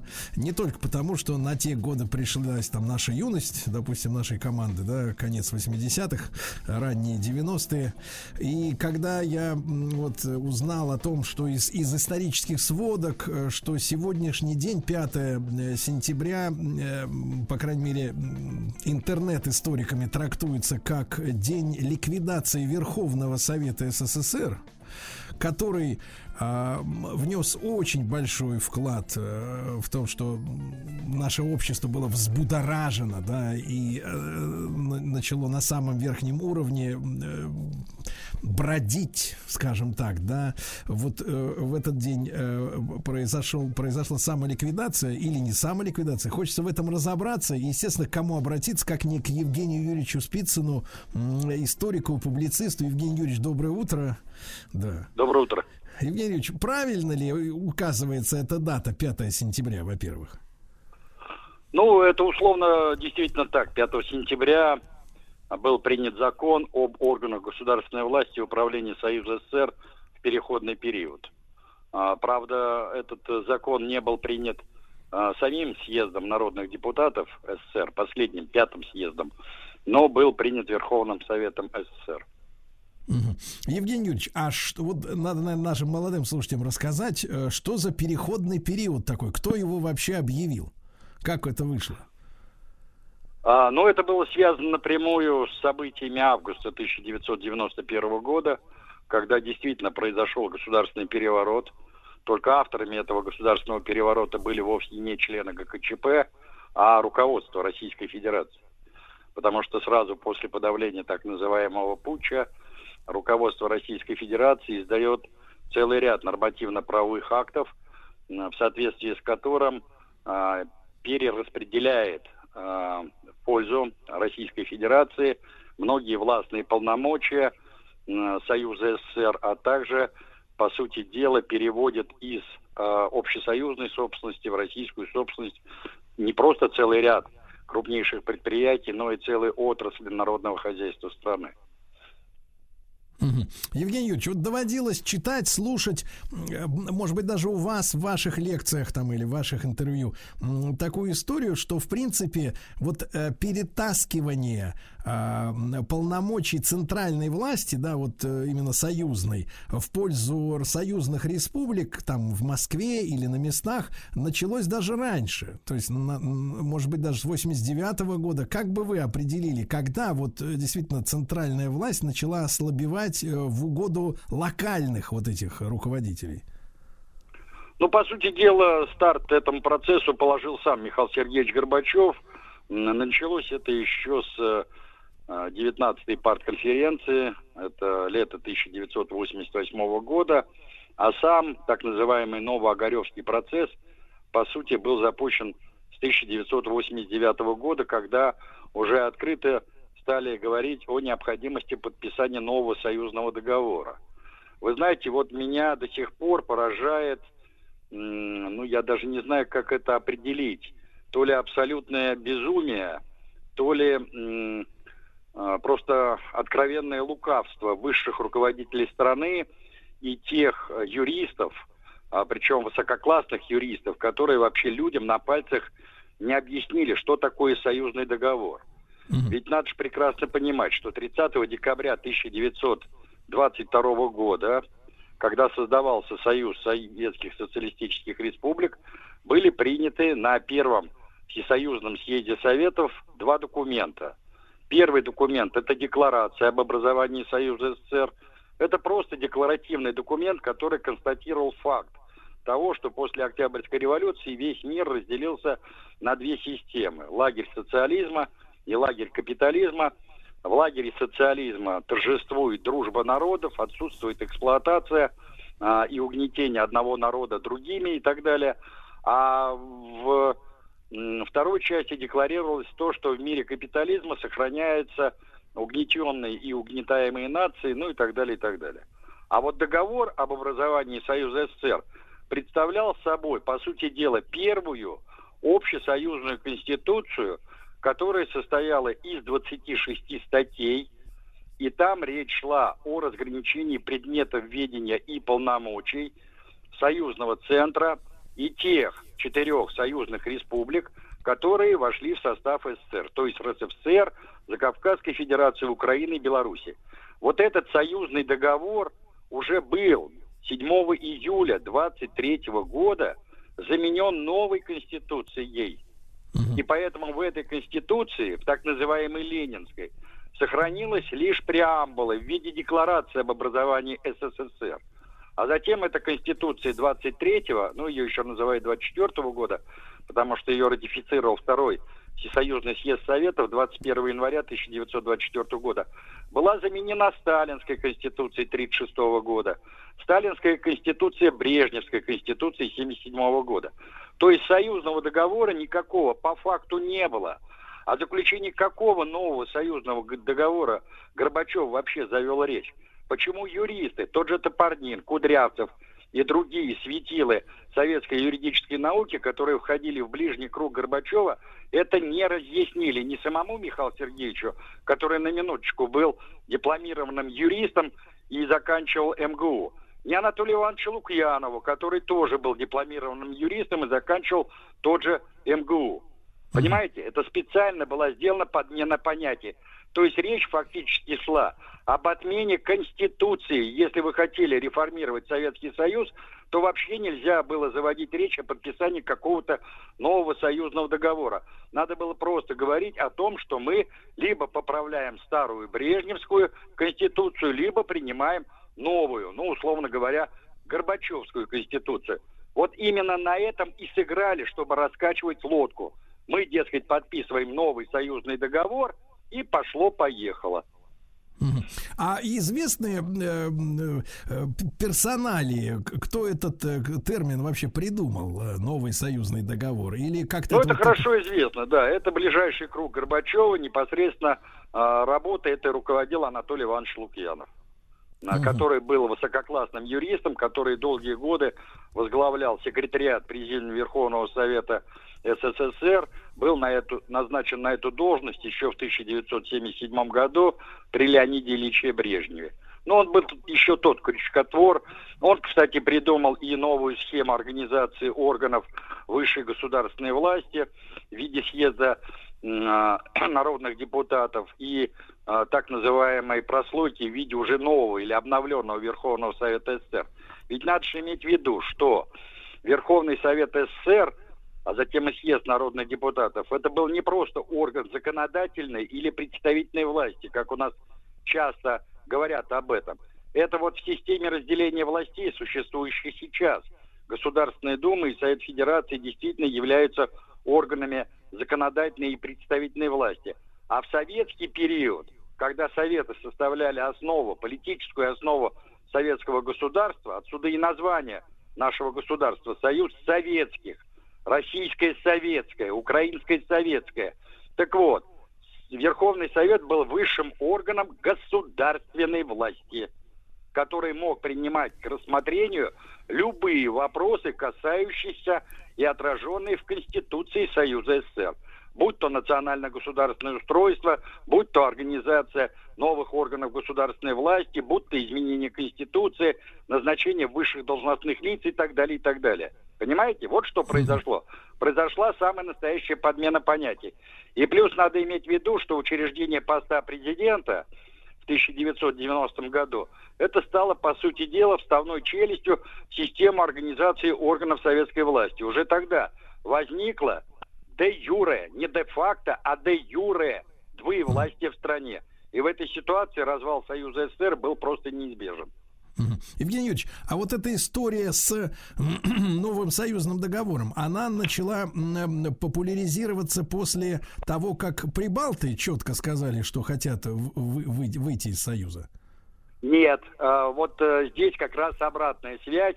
А, Инициатива Москвы о подписании нового союзного договора спровоцировала как раз сепаратистов, прежде всего в Прибалтике, да и в других союзных республиках, поднять вопрос о выходе из состава Союза СССР, ссылаясь как раз на ту самую статью о праве а, союзной республики выйти из состава СССР. Я напомню, что, кстати, вот эта норма была закреплена как раз в том самом союзном договоре от 30 декабря 22 года в статье под номером 26, то есть в самой последней статье. Потом эта норма периодически, она повторялась и а, в Конституции 24, и 36, и 77 годов. Эта же норма присутствовала и во всех республиканских конституциях, то есть тех э, республик, которые составляли основу Советского Союза. Ну, на момент распада Советского Союза это 15 республик.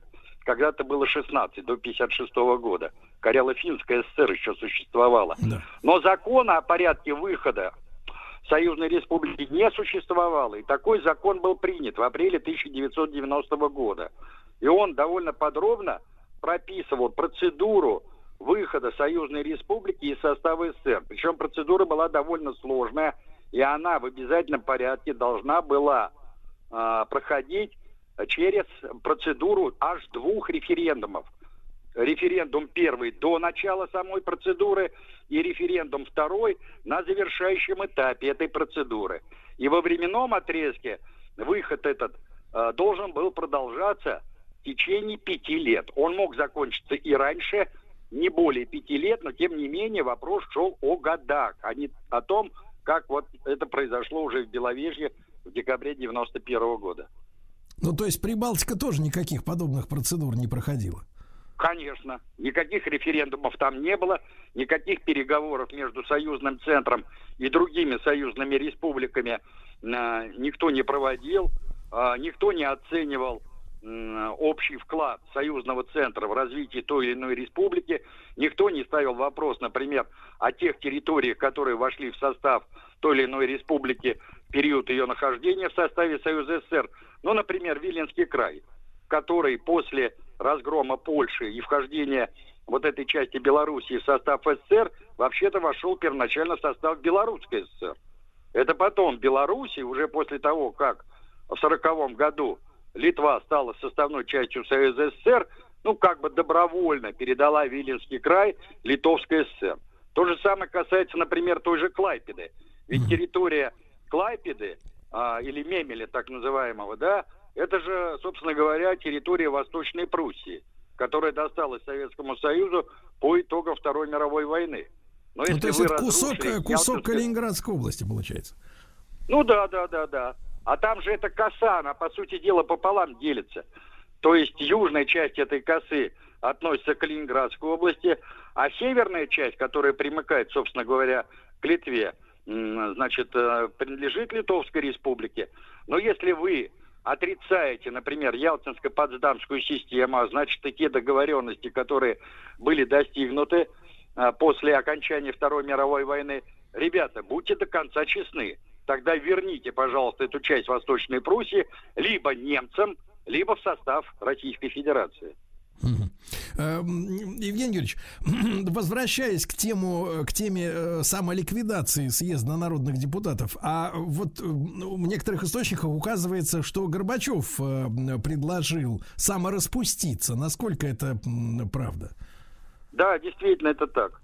Михаил Сергеевич выступил на заседании пятого съезда и предложил депутатам самораспуститься. И А был какая, предложен какая вот была этот- реакция? Какая была реакция у людей, которые собрались, в принципе?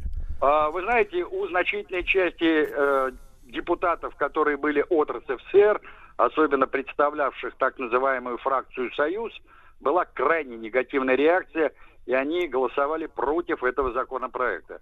Поэтому этот закон, собственно говоря, и был вынесен на рассмотрение уже Верховного Совета. Дело в том, что Верховный Совет, он формировался из числа а, народных депутатов СССР и был более ручным.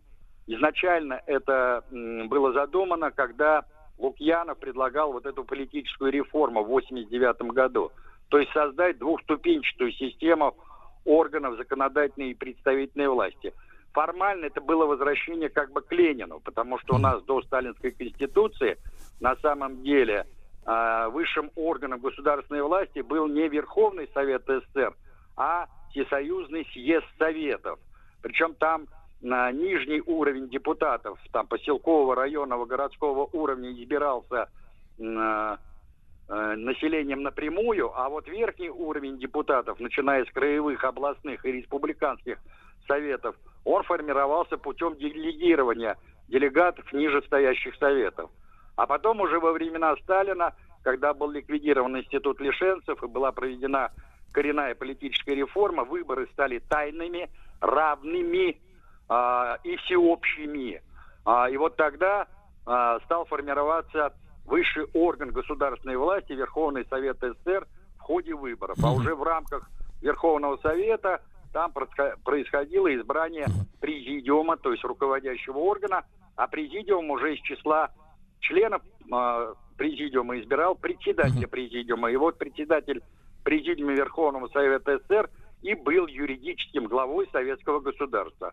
Ну, первым им стал Михаил Иванович Калинин, после его смерти Николай Михайлович Шверник, затем в 1953 году э, Климент Ефремович Ворошилов, ну и далее по списку Микоян, Брежнев, Подгорный, потом опять Брежнев, потом дважды исполнял обязанности главы государства Василий Ва- Васильевич Кузнецов, затем на короткий период это были Черненко и Андропов, когда они занимали посты генерального секретаря, затем с 85 по 88, по лето 88 это был Андрей Андреевич Громыко, затем на короткий период до избрания президентом страны был Михаил Сергеевич Горбачев, причем я замечу, что когда был избран съезд народных депутатов, и уже должность председателя президиума была отменена и стала называться не председатель президиума, а председатель Верховного Совета. Ее занял Анатолий Иванович Лукьянов. Вот Лукьянов был, по сути дела, последним председателем у этого высшего законодательного и представительного органа страны. Евгений Юрьевич, раз уж вы обмолвились о лишенцах, это такое смешное, ну, сегодня это звучит смешное слово, хотя очень серьезное. Я так понимаю, что речь идет о пораже, по людях, пораженных в правах э, в связи с, ну, наверное, судимостями и происхождением, да, не пролетарским. А вот когда при Сталине э, и этим самым лишенцам вернули право голоса на выборах, это какой доли населения примерно коснулось, чтобы мы представляли, вот э, сколько было отлученных Я от понял, выборов? да. Вы знаете, нет, лишенцы это были не уголовники. Это не совсем так. Люди, которые находились в местах лишения свободы по приговору труда, по приговору суда, они, естественно, лишались избирательных прав. Это общая практика не только для нашей страны. Речь шла, конечно, о тех, кто принадлежал к так называемым свергнутым эксплуататорским классам. Вот они были лишены прав избирать и быть избранными. Это на протяжении всех 20-х и первой половины 30-х годов. А, ну, процент их был довольно высок. Это порядка 15-17 процентов.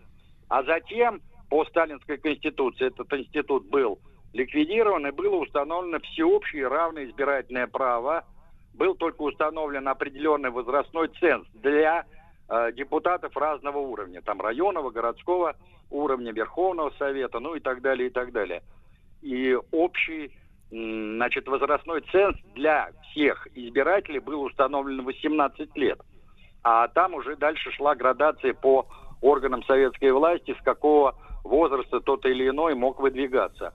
И институт лишенцев был э, ликвидирован. И, по сути дела, с ликвидацией этого института была ликвидирована одна из базовых основ государства диктатуры пролетариата. Вот это важно понимать.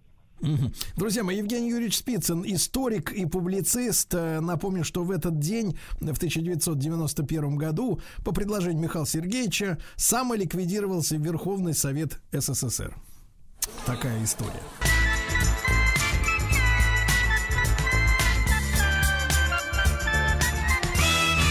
Сергей Стилавин и его друзья. Дорогие товарищи, ну, не буду скрывать, э, я э, попросил сегодня Евгения Юрьевича Спицына, историка и публициста, побыть с нами э, и в этой части нашей программы, потому что тоже важное историческое событие произошло на днях, там, 4-5 э, сентября 1944 года, когда Финляндия, которая м, воевала э, все первые годы э, Великой Отечественной войны на стороне немцев, немцев заключила сепаратное соглашение мирное прекращение огня с советским правительством в Москве.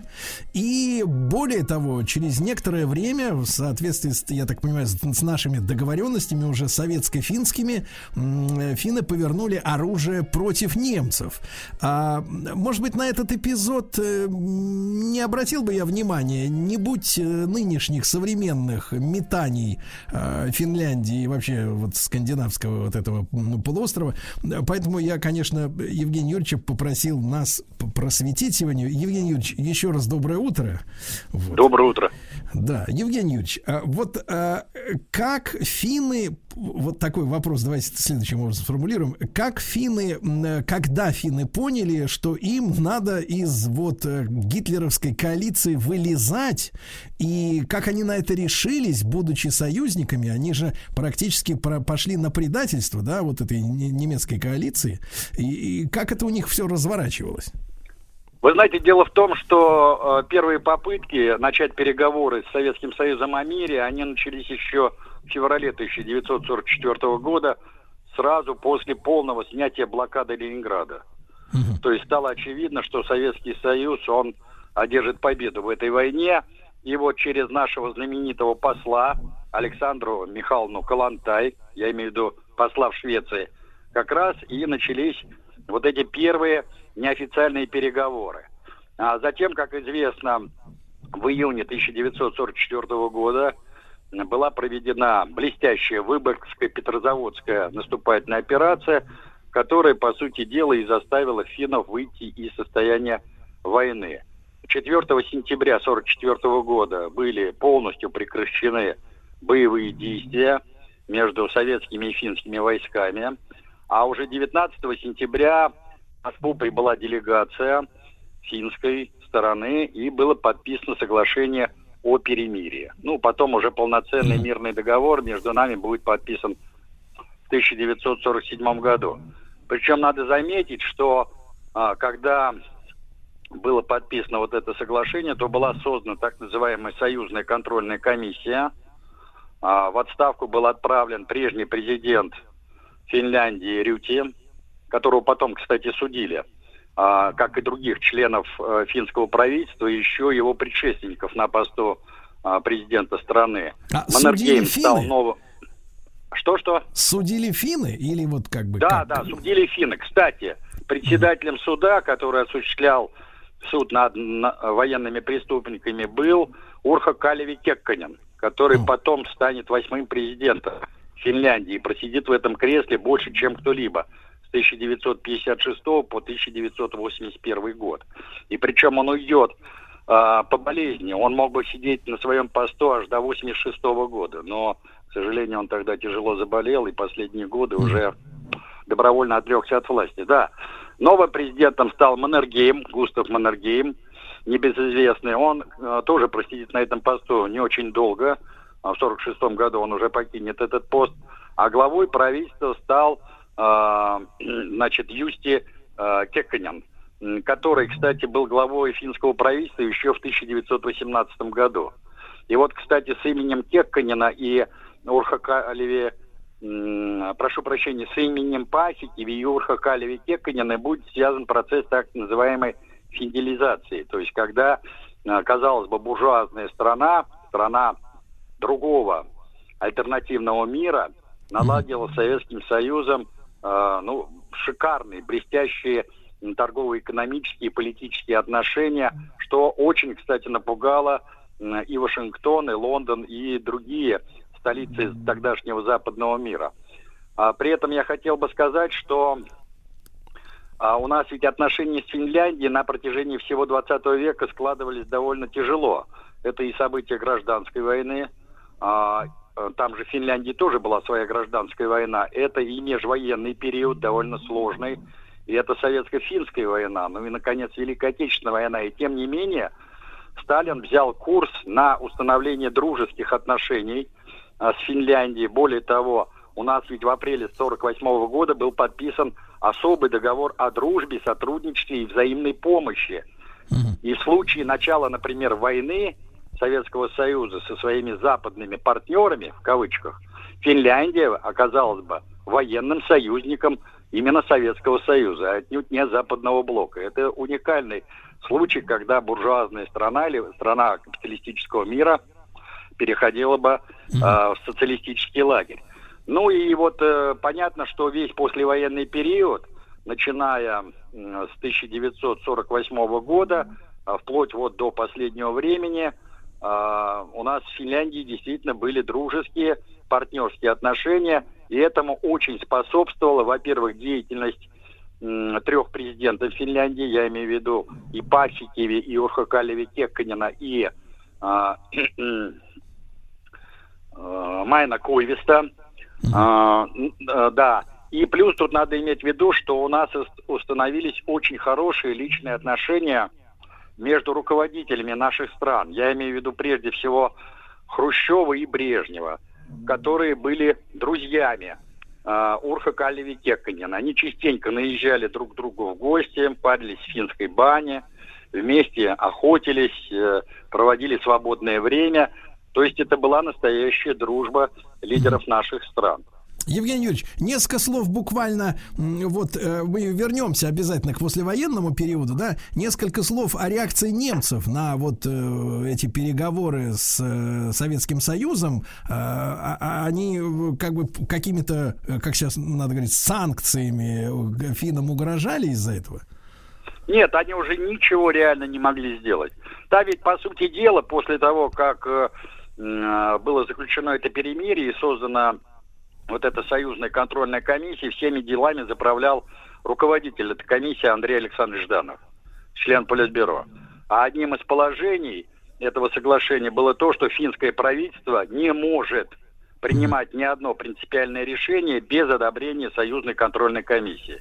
Поэтому Хельсинки уже никоим образом никак не реагировал на какие-либо окрики из Берлина. Да и Берлин прекрасно понимал, что Финляндия уже выпала из сферы его влияния. Так что Евгений Юрьевич, никаких...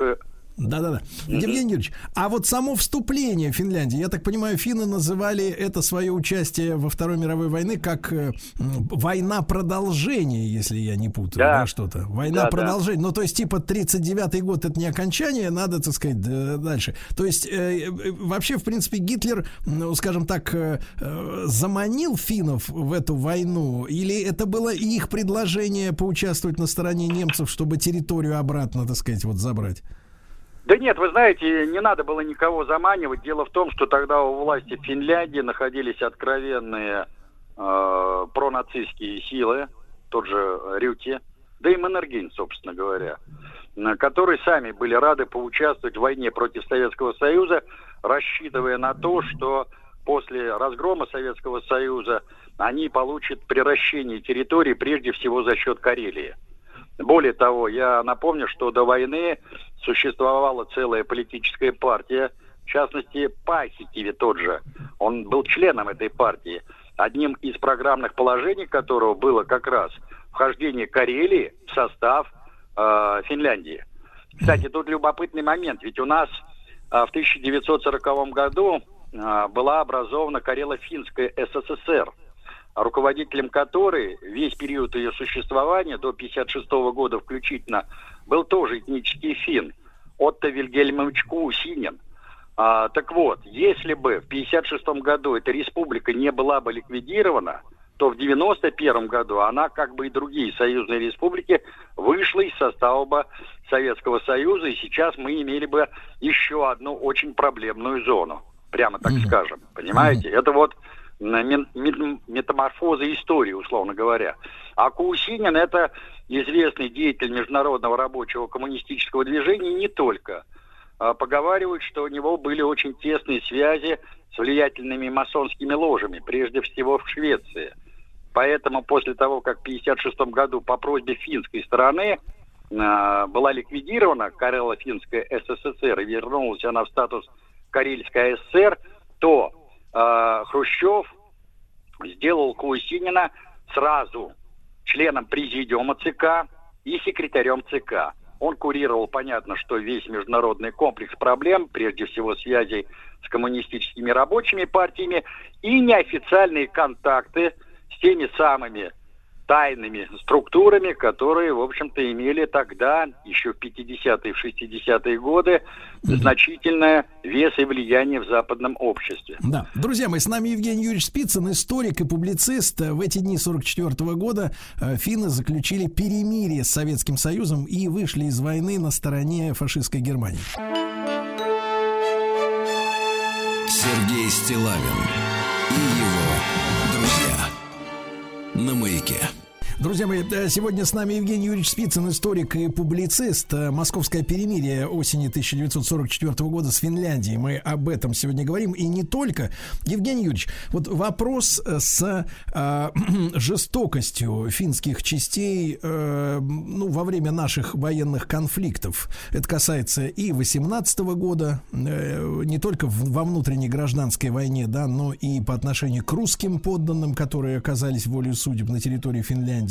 Затем а, э, возвращение финнов в Выборг. Я читал воспоминания людей, которые ну, вот, остались э, в Выборге после того, как уходили наш, уходила наша армия. Ну, это страшные э, картины резни над женщинами, детьми, э, особенно над теми, кто был родственникам, офицерам там Красной Армии.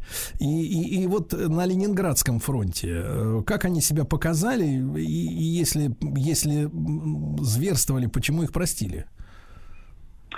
Ну, вы знаете, понятно, что простили их э, чисто по политическим мотивам. Дело в том, что Сталин уже тогда задумал создавать из Финляндии нейтральный буфер с тем, чтобы м, западные партнеры наши не смогли втянуть э, Финляндию э, в свой военно-политический блок. Он же предвидел, что будет создаваться военно-политический блок в Европе. И нужна была зона отчужденности, условно говоря. Ведь в замыслах Сталина было что? Создать из нейтральной Финляндии, далее нейтральной единой Германии, Австрии и далее до Средиземного моря вот эту вот зону безопасности, которая оградила бы Советский Союз от э, 22 июня 41 года, то есть от повторения этих событий.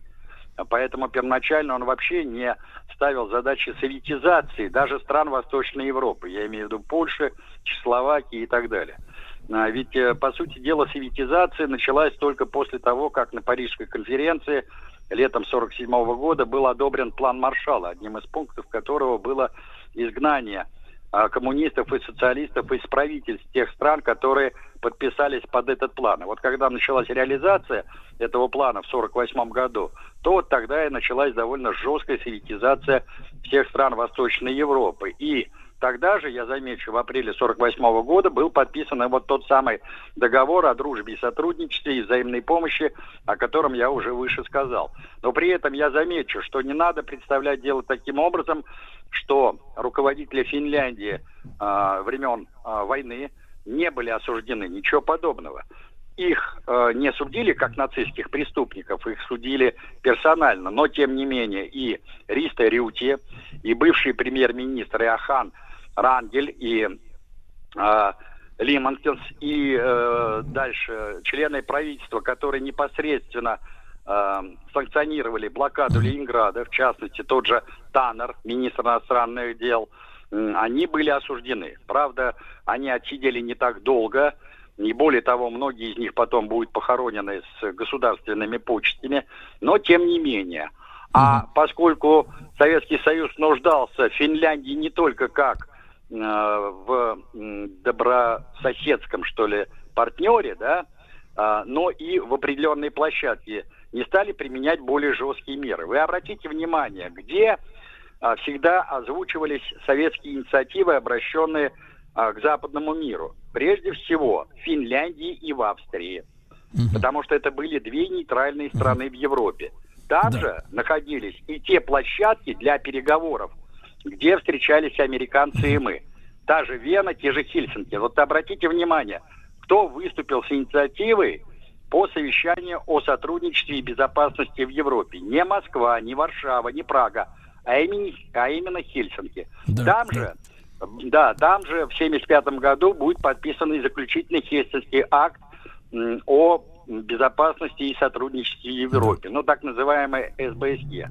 Да, А, Евгений теперь Юрьевич, это если, если, да, Евгений Юрьевич, если коротко, то п- в чем вы видите секрет вот таких добрососедских именно отношений там на протяжении полувека между э, Советским Союзом и Финляндией? Вот э, мы, мы своих людей посадили на посты, как благодаря чему это произошло?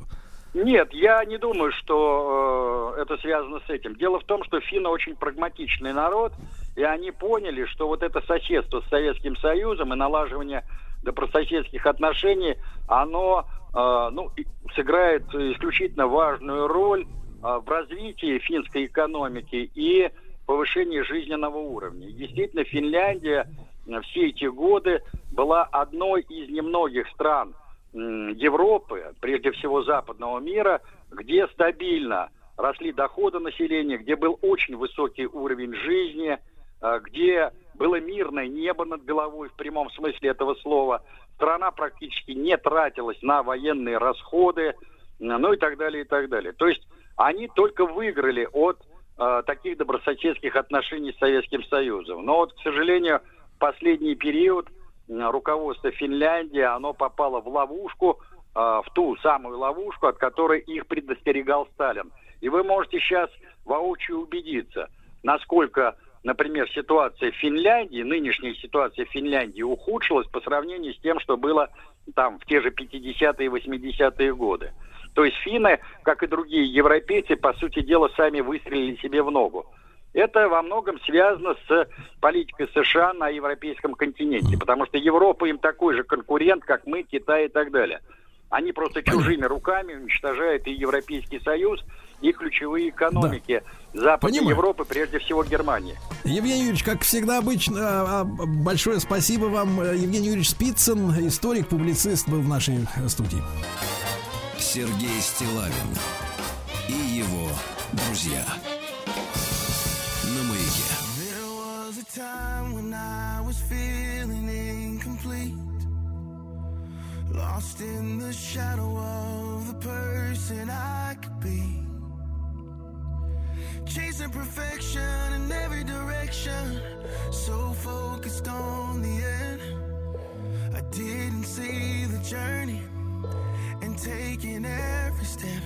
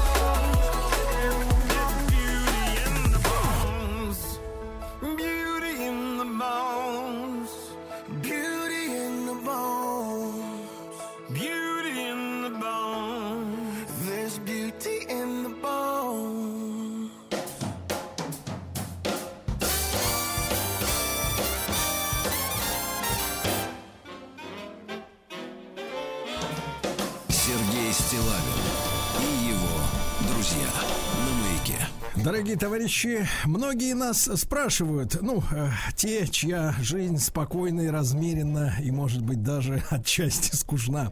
Скажите, пожалуйста, Сергей Валерьевич, а что у вас нового в эфире? Такие люди спрашивают. Я всегда отвечаю. Все будет новое совсем вы скоро. отвечаете, какое ваше дело? Это отвечаете вы, а я человек интеллигентный. Так вот, сегодня могу похвастаться, друзья мои. а, еда как лекарство. Наша новая тема. Вот. э, Она важная и полезная одновременно, и вкусная, правда? Я рад приветствовать в нашем эфире Екатерину Янг, э, терапевта, эндокринолога, врача превентивной медицины. Екатерина, доброе утро. Да. Доброе утро, Сергей. Да. И сегодня, друзья мои, ну, поскольку мы выходим, ну, по крайней мере, в Москве в прямом эфире в утреннее время, мы решили начать наш цикл э, с темы «Что не стоит есть на завтрак. Екатерина, позвольте себе лирическое некоторое отступление, да. Э, Есть вот люди, да, которые считают, что определенной, вне зависимости от пользы, а просто вот есть некоторые вещи, которые надо есть в определенное время суток. Ну, то есть ты, например, им говоришь, что а я вот люблю на завтрак пельмешки съесть.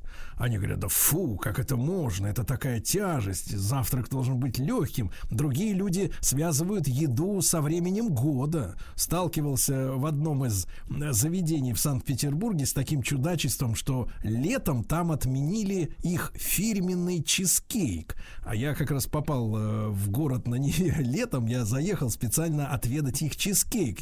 Я говорю, товарищи, а почему в меню нет?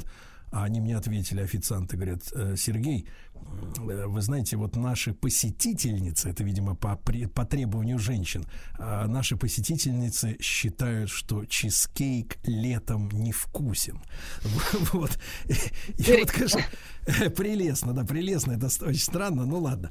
А, но мы сегодня будем говорить ведь э, именно в, в разрезе еды как лекарства о том, что не стоит есть на завтрак. Екатерина, э, э, у нас такой большой диапазон возможностей, да, что можно съесть. Ну, насколько я понимаю, из новостей, которые в, том числе и с вашей помощью чуть не сказал, фабрикуются.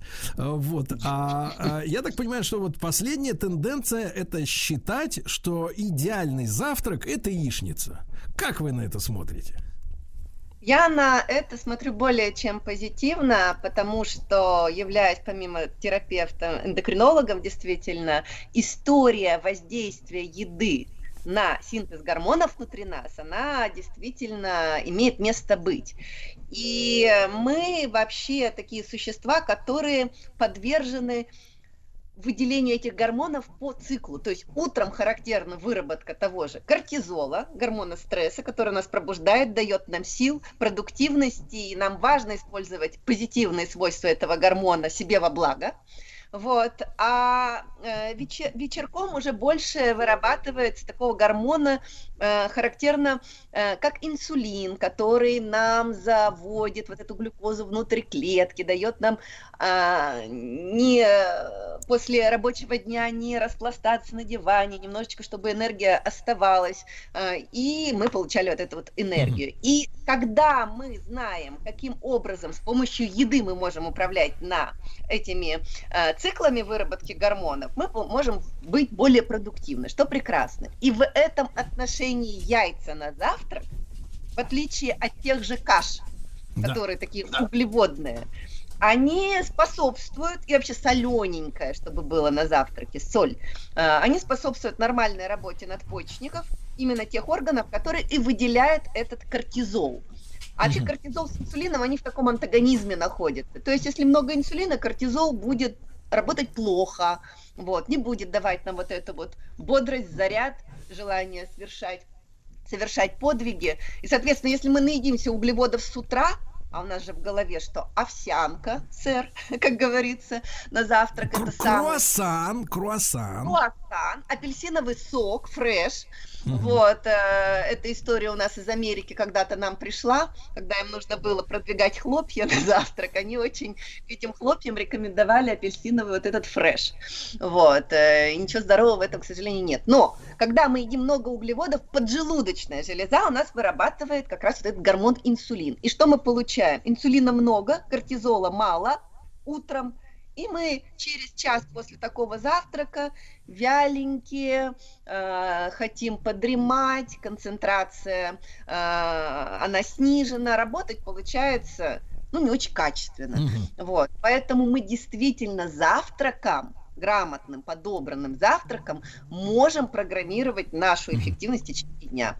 Екатерина, я, кстати говоря, вот автоматически в прямом эфире препарирую вашу речь и уже вычленил из нее важный момент, что человек, который приходит э, домой вечером с работы и лежит на диване, это не просто потому, что мужчине пле- плевать на близких, это он обессиленный пришел, да, это вот в том числе, возможно, и с питанием что-то не то, неправильно организовано кормление мужчины, который вот возл- возли- возлежит перед телевизором вечером, правильно?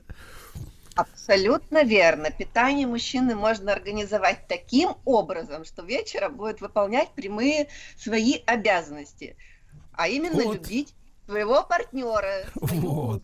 Да-да-да. э, быть ласковым э, со своими детьми. Вот. э, И действительно, и это мы можем заложить в питание, зная... Отлично, отлично. Но, Екатерина, фактически это уже анонс наших следующих бесед, правильно? Да, мы доберемся обязательно. Главное наметить проблемы и что их можно решить, обнадежить наших слушателей. Друзья мои, Екатерина Янг, терапевт, эндокринолог и врач превентивной медицины. Пре- Превентив, пре- превентивной, извините. Это значит, когда заранее предпринять меры, а не потом резать по-живому.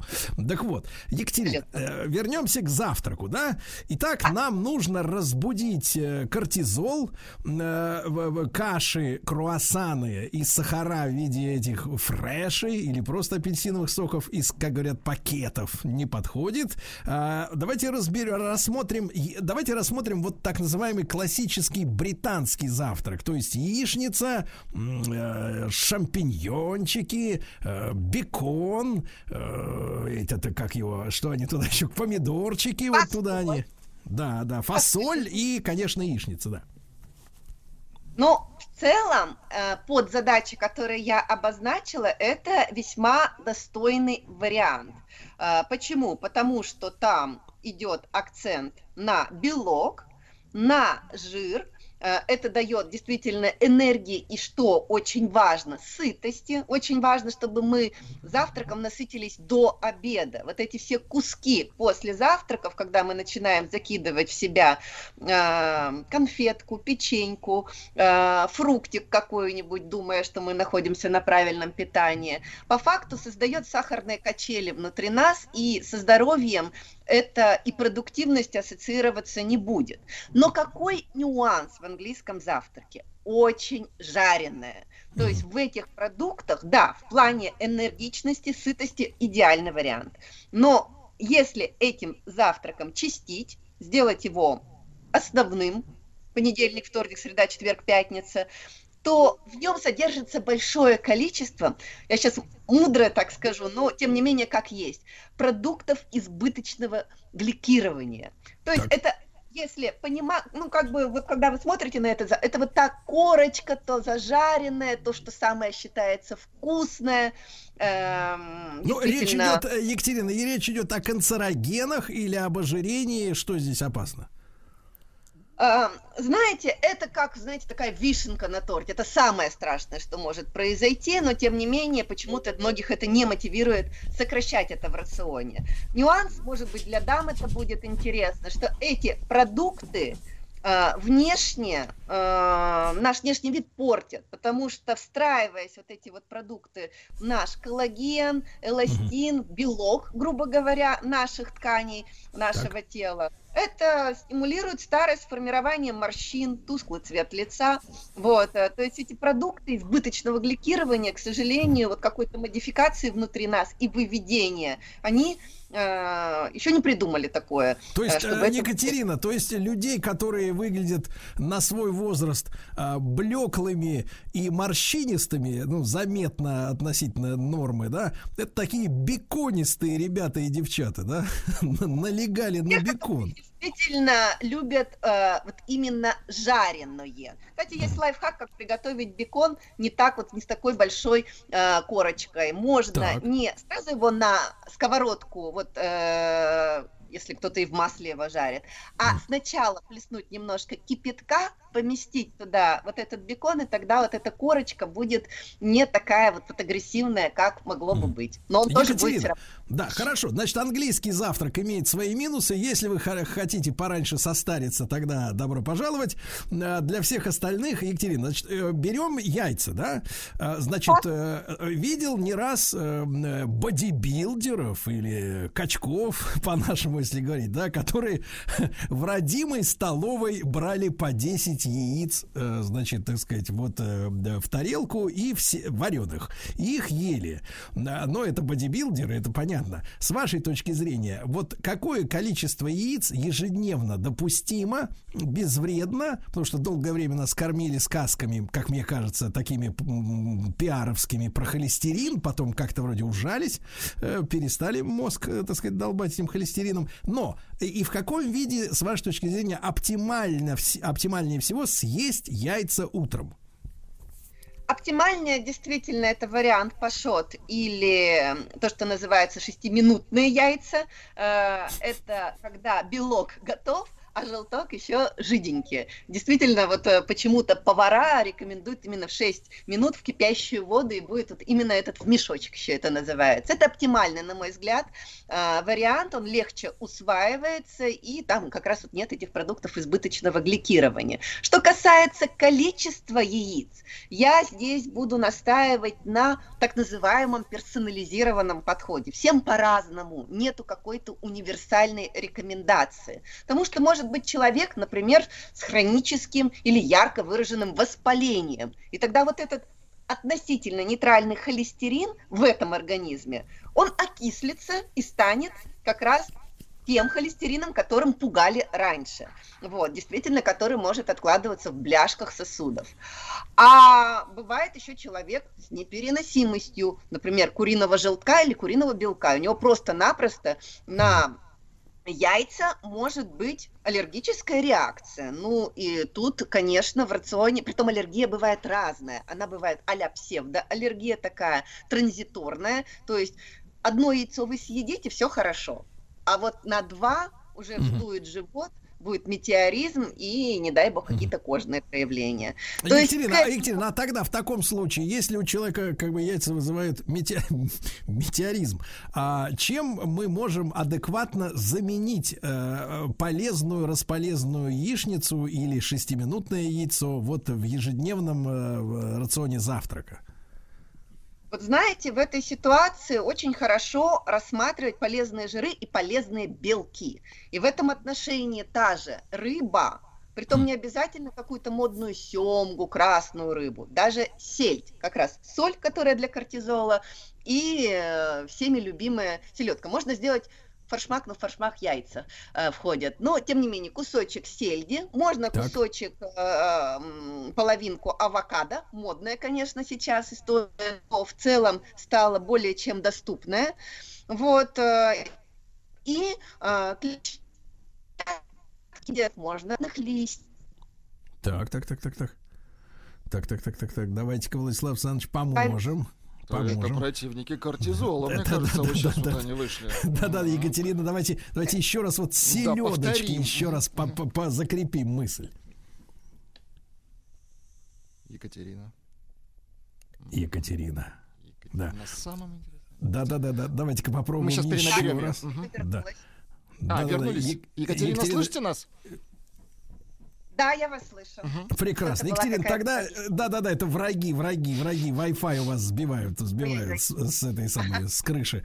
Вот, а, Екатерина, давайте еще раз, значит, селедочка, авокадо, и вот на этом месте прервалось. И я хотела какой-то объем клетчатки. Это могут быть салатные листья, могут быть отварные или запеченные корнеплоды в виде моркови, свеклы, сельдерея. То есть овощи. Овощи очень важны в любой прием пищи. Так, а вот тогда, Екатерина, я смотрю, вы заострили несколько раз уже внимание на том, что утром важно а, употребить соль, потому что все 90-е годы, все 2000-е нам долбали в башку, что соль это яд. Белый яд, да-да-да. Да-да-да, нас запугали этой солью так, что люди боятся уже солить. Сахар сладкий. Да, но, но, а, Екатерина, а, является ли а, с точки зрения вас, как терапевта, эндокринолога и врача превентивной медицины, например, а, квашеная русская капуста как элемент завтрака, а?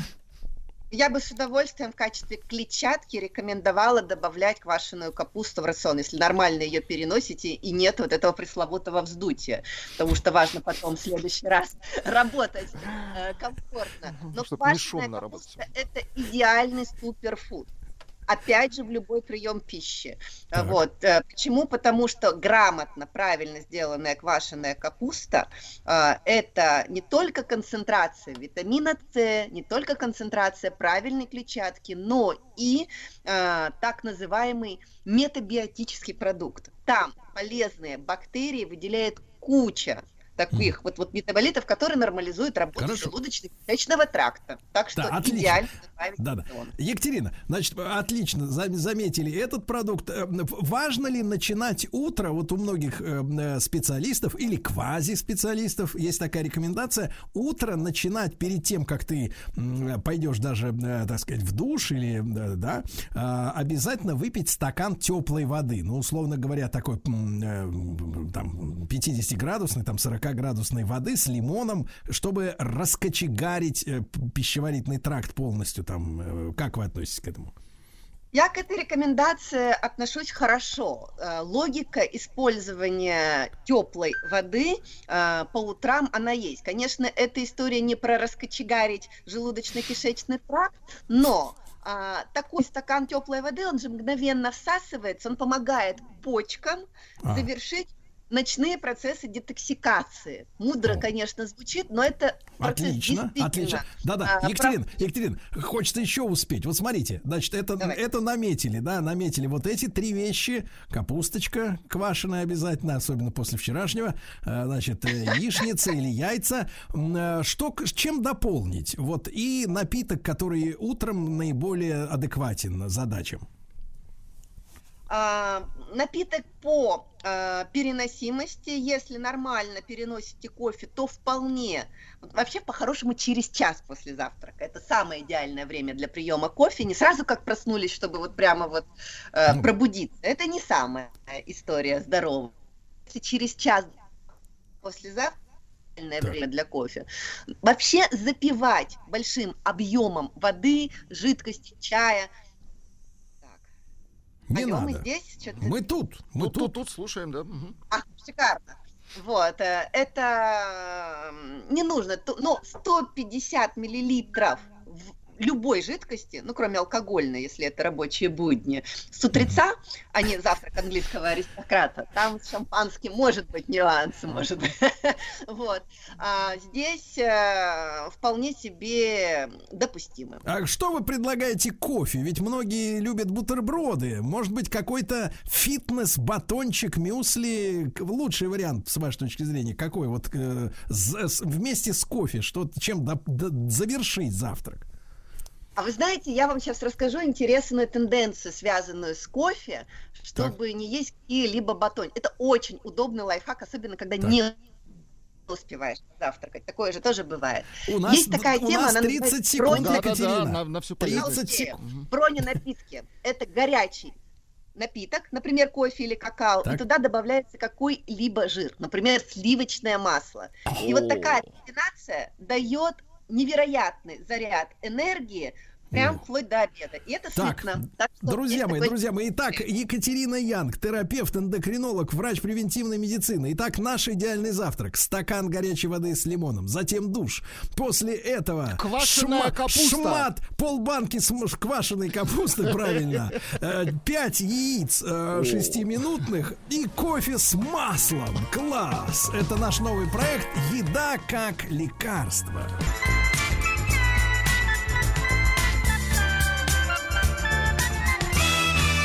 Сергей Стилавин и его друзья.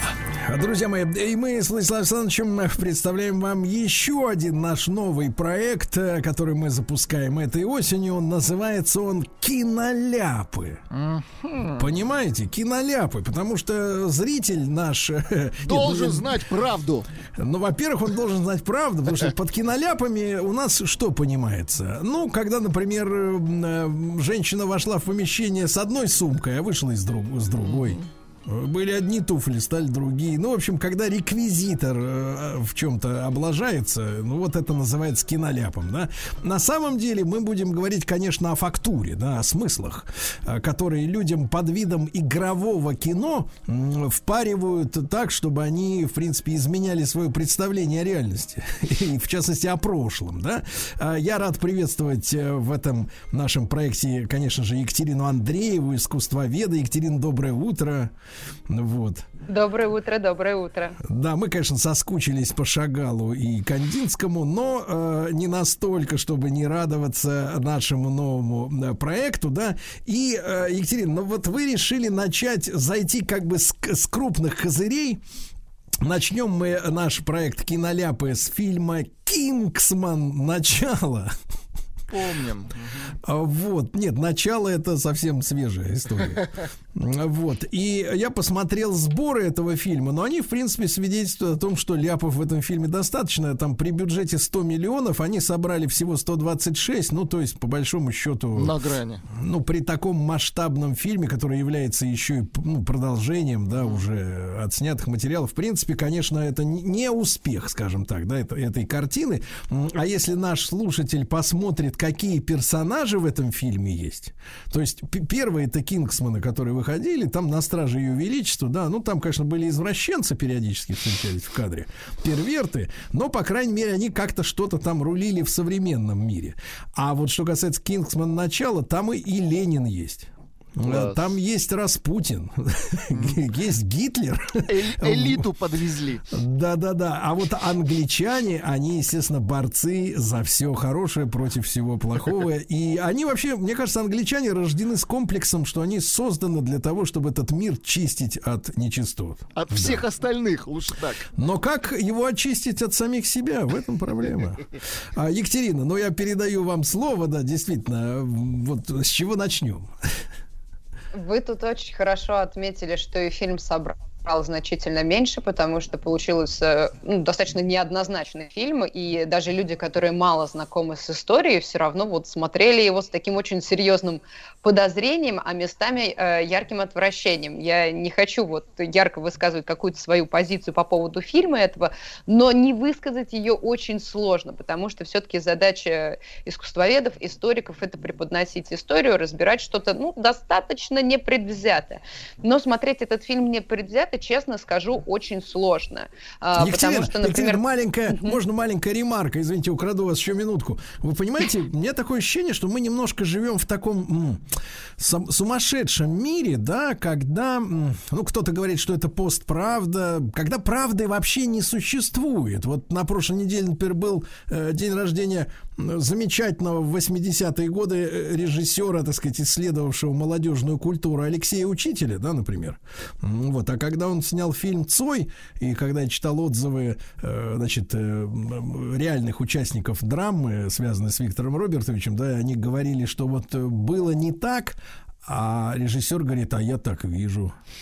Понимаешь? И, и- и- и- и то есть вот как бы, когда даже вот, вот настолько э, деятели искусства позволяют себе, мягко говоря, вольно обращаться с, факт, с фактами, да, с фактурой, то что уж там о событиях столетней давности, где Ленин, Распутин, Николай II э, вот фигурируют в британском фильме. Мне кажется, там вообще, мне кажется, наивно, ну, как-то пытаться встретить. Это для них, ну, то же самое, что Человек-паук, мне кажется, вот Ленина, а Распутин это типа этого, ну, не знаю, Воланда там или еще что-то. Ну, такие ребята-то не, не настоящие вообще ни разу. Нет, как вы, как вы к этому относитесь?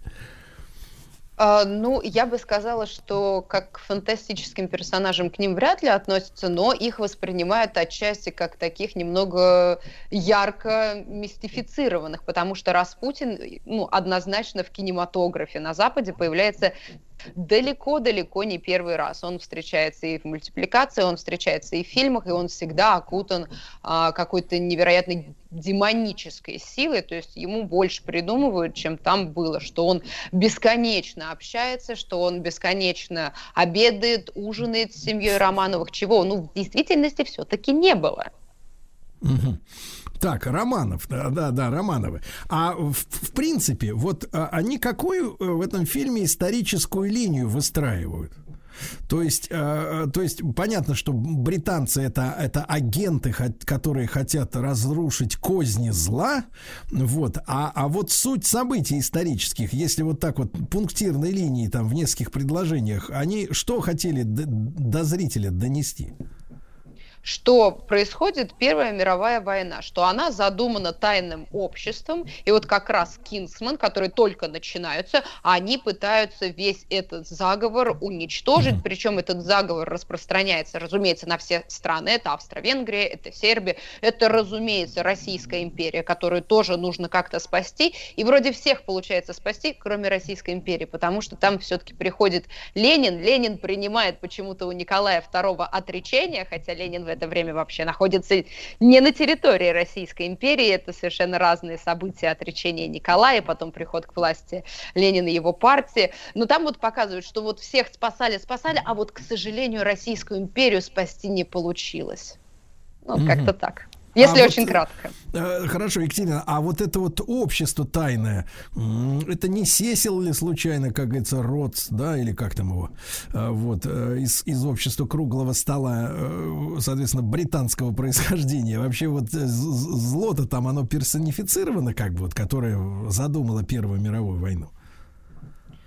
Да, оно там вполне персонифицировано, но никакого отношения конкретно к Англии оно прям вообще не имеет. Что самое интересное, э, отправляют вот этих тайных агентов в лице э, исторических личностей, такие как Мата Хари, как Распутин, как, например, тот же самый Эрик Ян э, Ханусен, который тоже не имеет особо отношения к Первой мировой войне. Это такой австрийский артист цирка, он больше будет появляться все-таки уже в 30-е годы.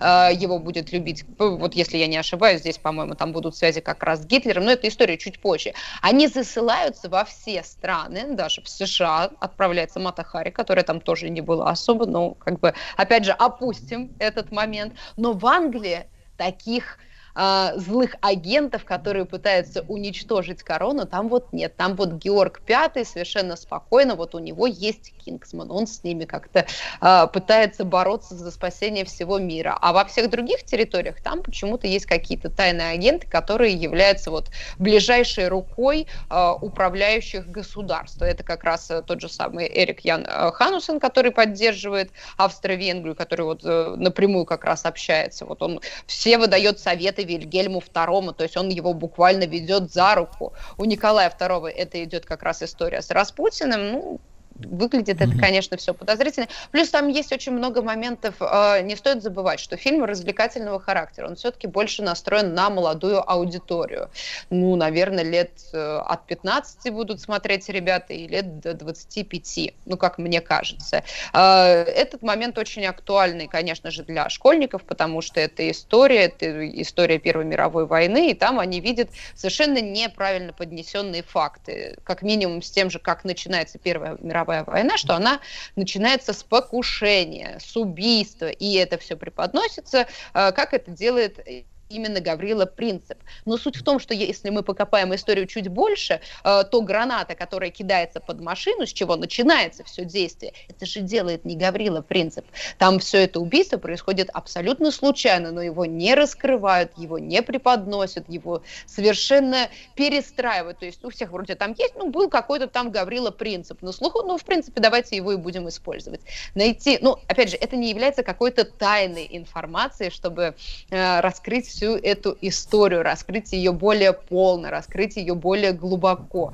К сожалению, и опять же, там, падение там, Российской империи, отречение Николая II, там всю заслугу преподносят Распутину, а Распутина преподносят каким-то жутким извращенцем. Ну, Распутин, конечно, был вот в истории, опять же, историческая личность очень за счет того, что ее окутывает кинематограф вот этой всей мистикой, он представляется каким-то невероятным человеком. На самом деле это был обычный русский мужик, которому очень сильно повезло и который умел, ну, для своего уровня очень неплохо общаться и внушать доверие, входить в круг. Но он не был каким-то там влиятельным воротилой. Это появляется в карикатуре на территории Российской империи, что да, там вот есть, значит, Александра Федоровна и есть Распутин, и они вот самое невероятное зло, но в действительности а, такого не было. Совершенно не раскрывают образ Николая II, что это невероятно добрый человек, невероятно душевный, но, к сожалению, как правитель, ну вот сильной руки ему, конечно, не хватало. Они его просто представляют абсолютно извращен каким-то, я прошу прощения за выражение, но его представляют абсолютным идиотом. Идиотом? Но все-таки да, в фильме конкретно его вот представляют, что вот он Причем, совершенно... а, причем более того, еще и собственного родственника, двоюродного брата Георга Пятого, правильно? Какие Абсолютно верно. хамы, товарищи, хамы. Сергей Стилавин На маяке. Друзья мои, э, э, рубрика «Киноляпы». Э, Мы сегодня разбираем с Екатериной Андреевой, искусствоведом, фильм «Кингсман. Начало». Ну Вот, где, значит, британцы показаны как белые, замечательные, пушистые волшебники, да, которые совершенно даже не причастны ни к какому созданию тайных обществ и м, попыткой, попыткам управления, управлять миром, да, через закулисные игры. А вот они такие замечательные спасители человечества. И, э, конечно, выход такого фильма на таком переломном э, моменте, да, это же прошлогодний, правильно, Екатерина, фильм? Так, датируется. Да, 20- абсолютно 21 верно. год, да. Вот выход этого фильма на таком переломном историческом моменте, да, когда хотят у молодежи, которая ходит в кино, потому что уже лет 30, два- ну 20 точно лю- люди старшего возраста в кинотеатры ходят мало, потому что продукция, э, она заточена как, как аттракцион для подростков. М, Вот, они хотят создать ощущение, да, у нарождающегося поколения, что вот в мире все, все дерьмо, а мы в белом.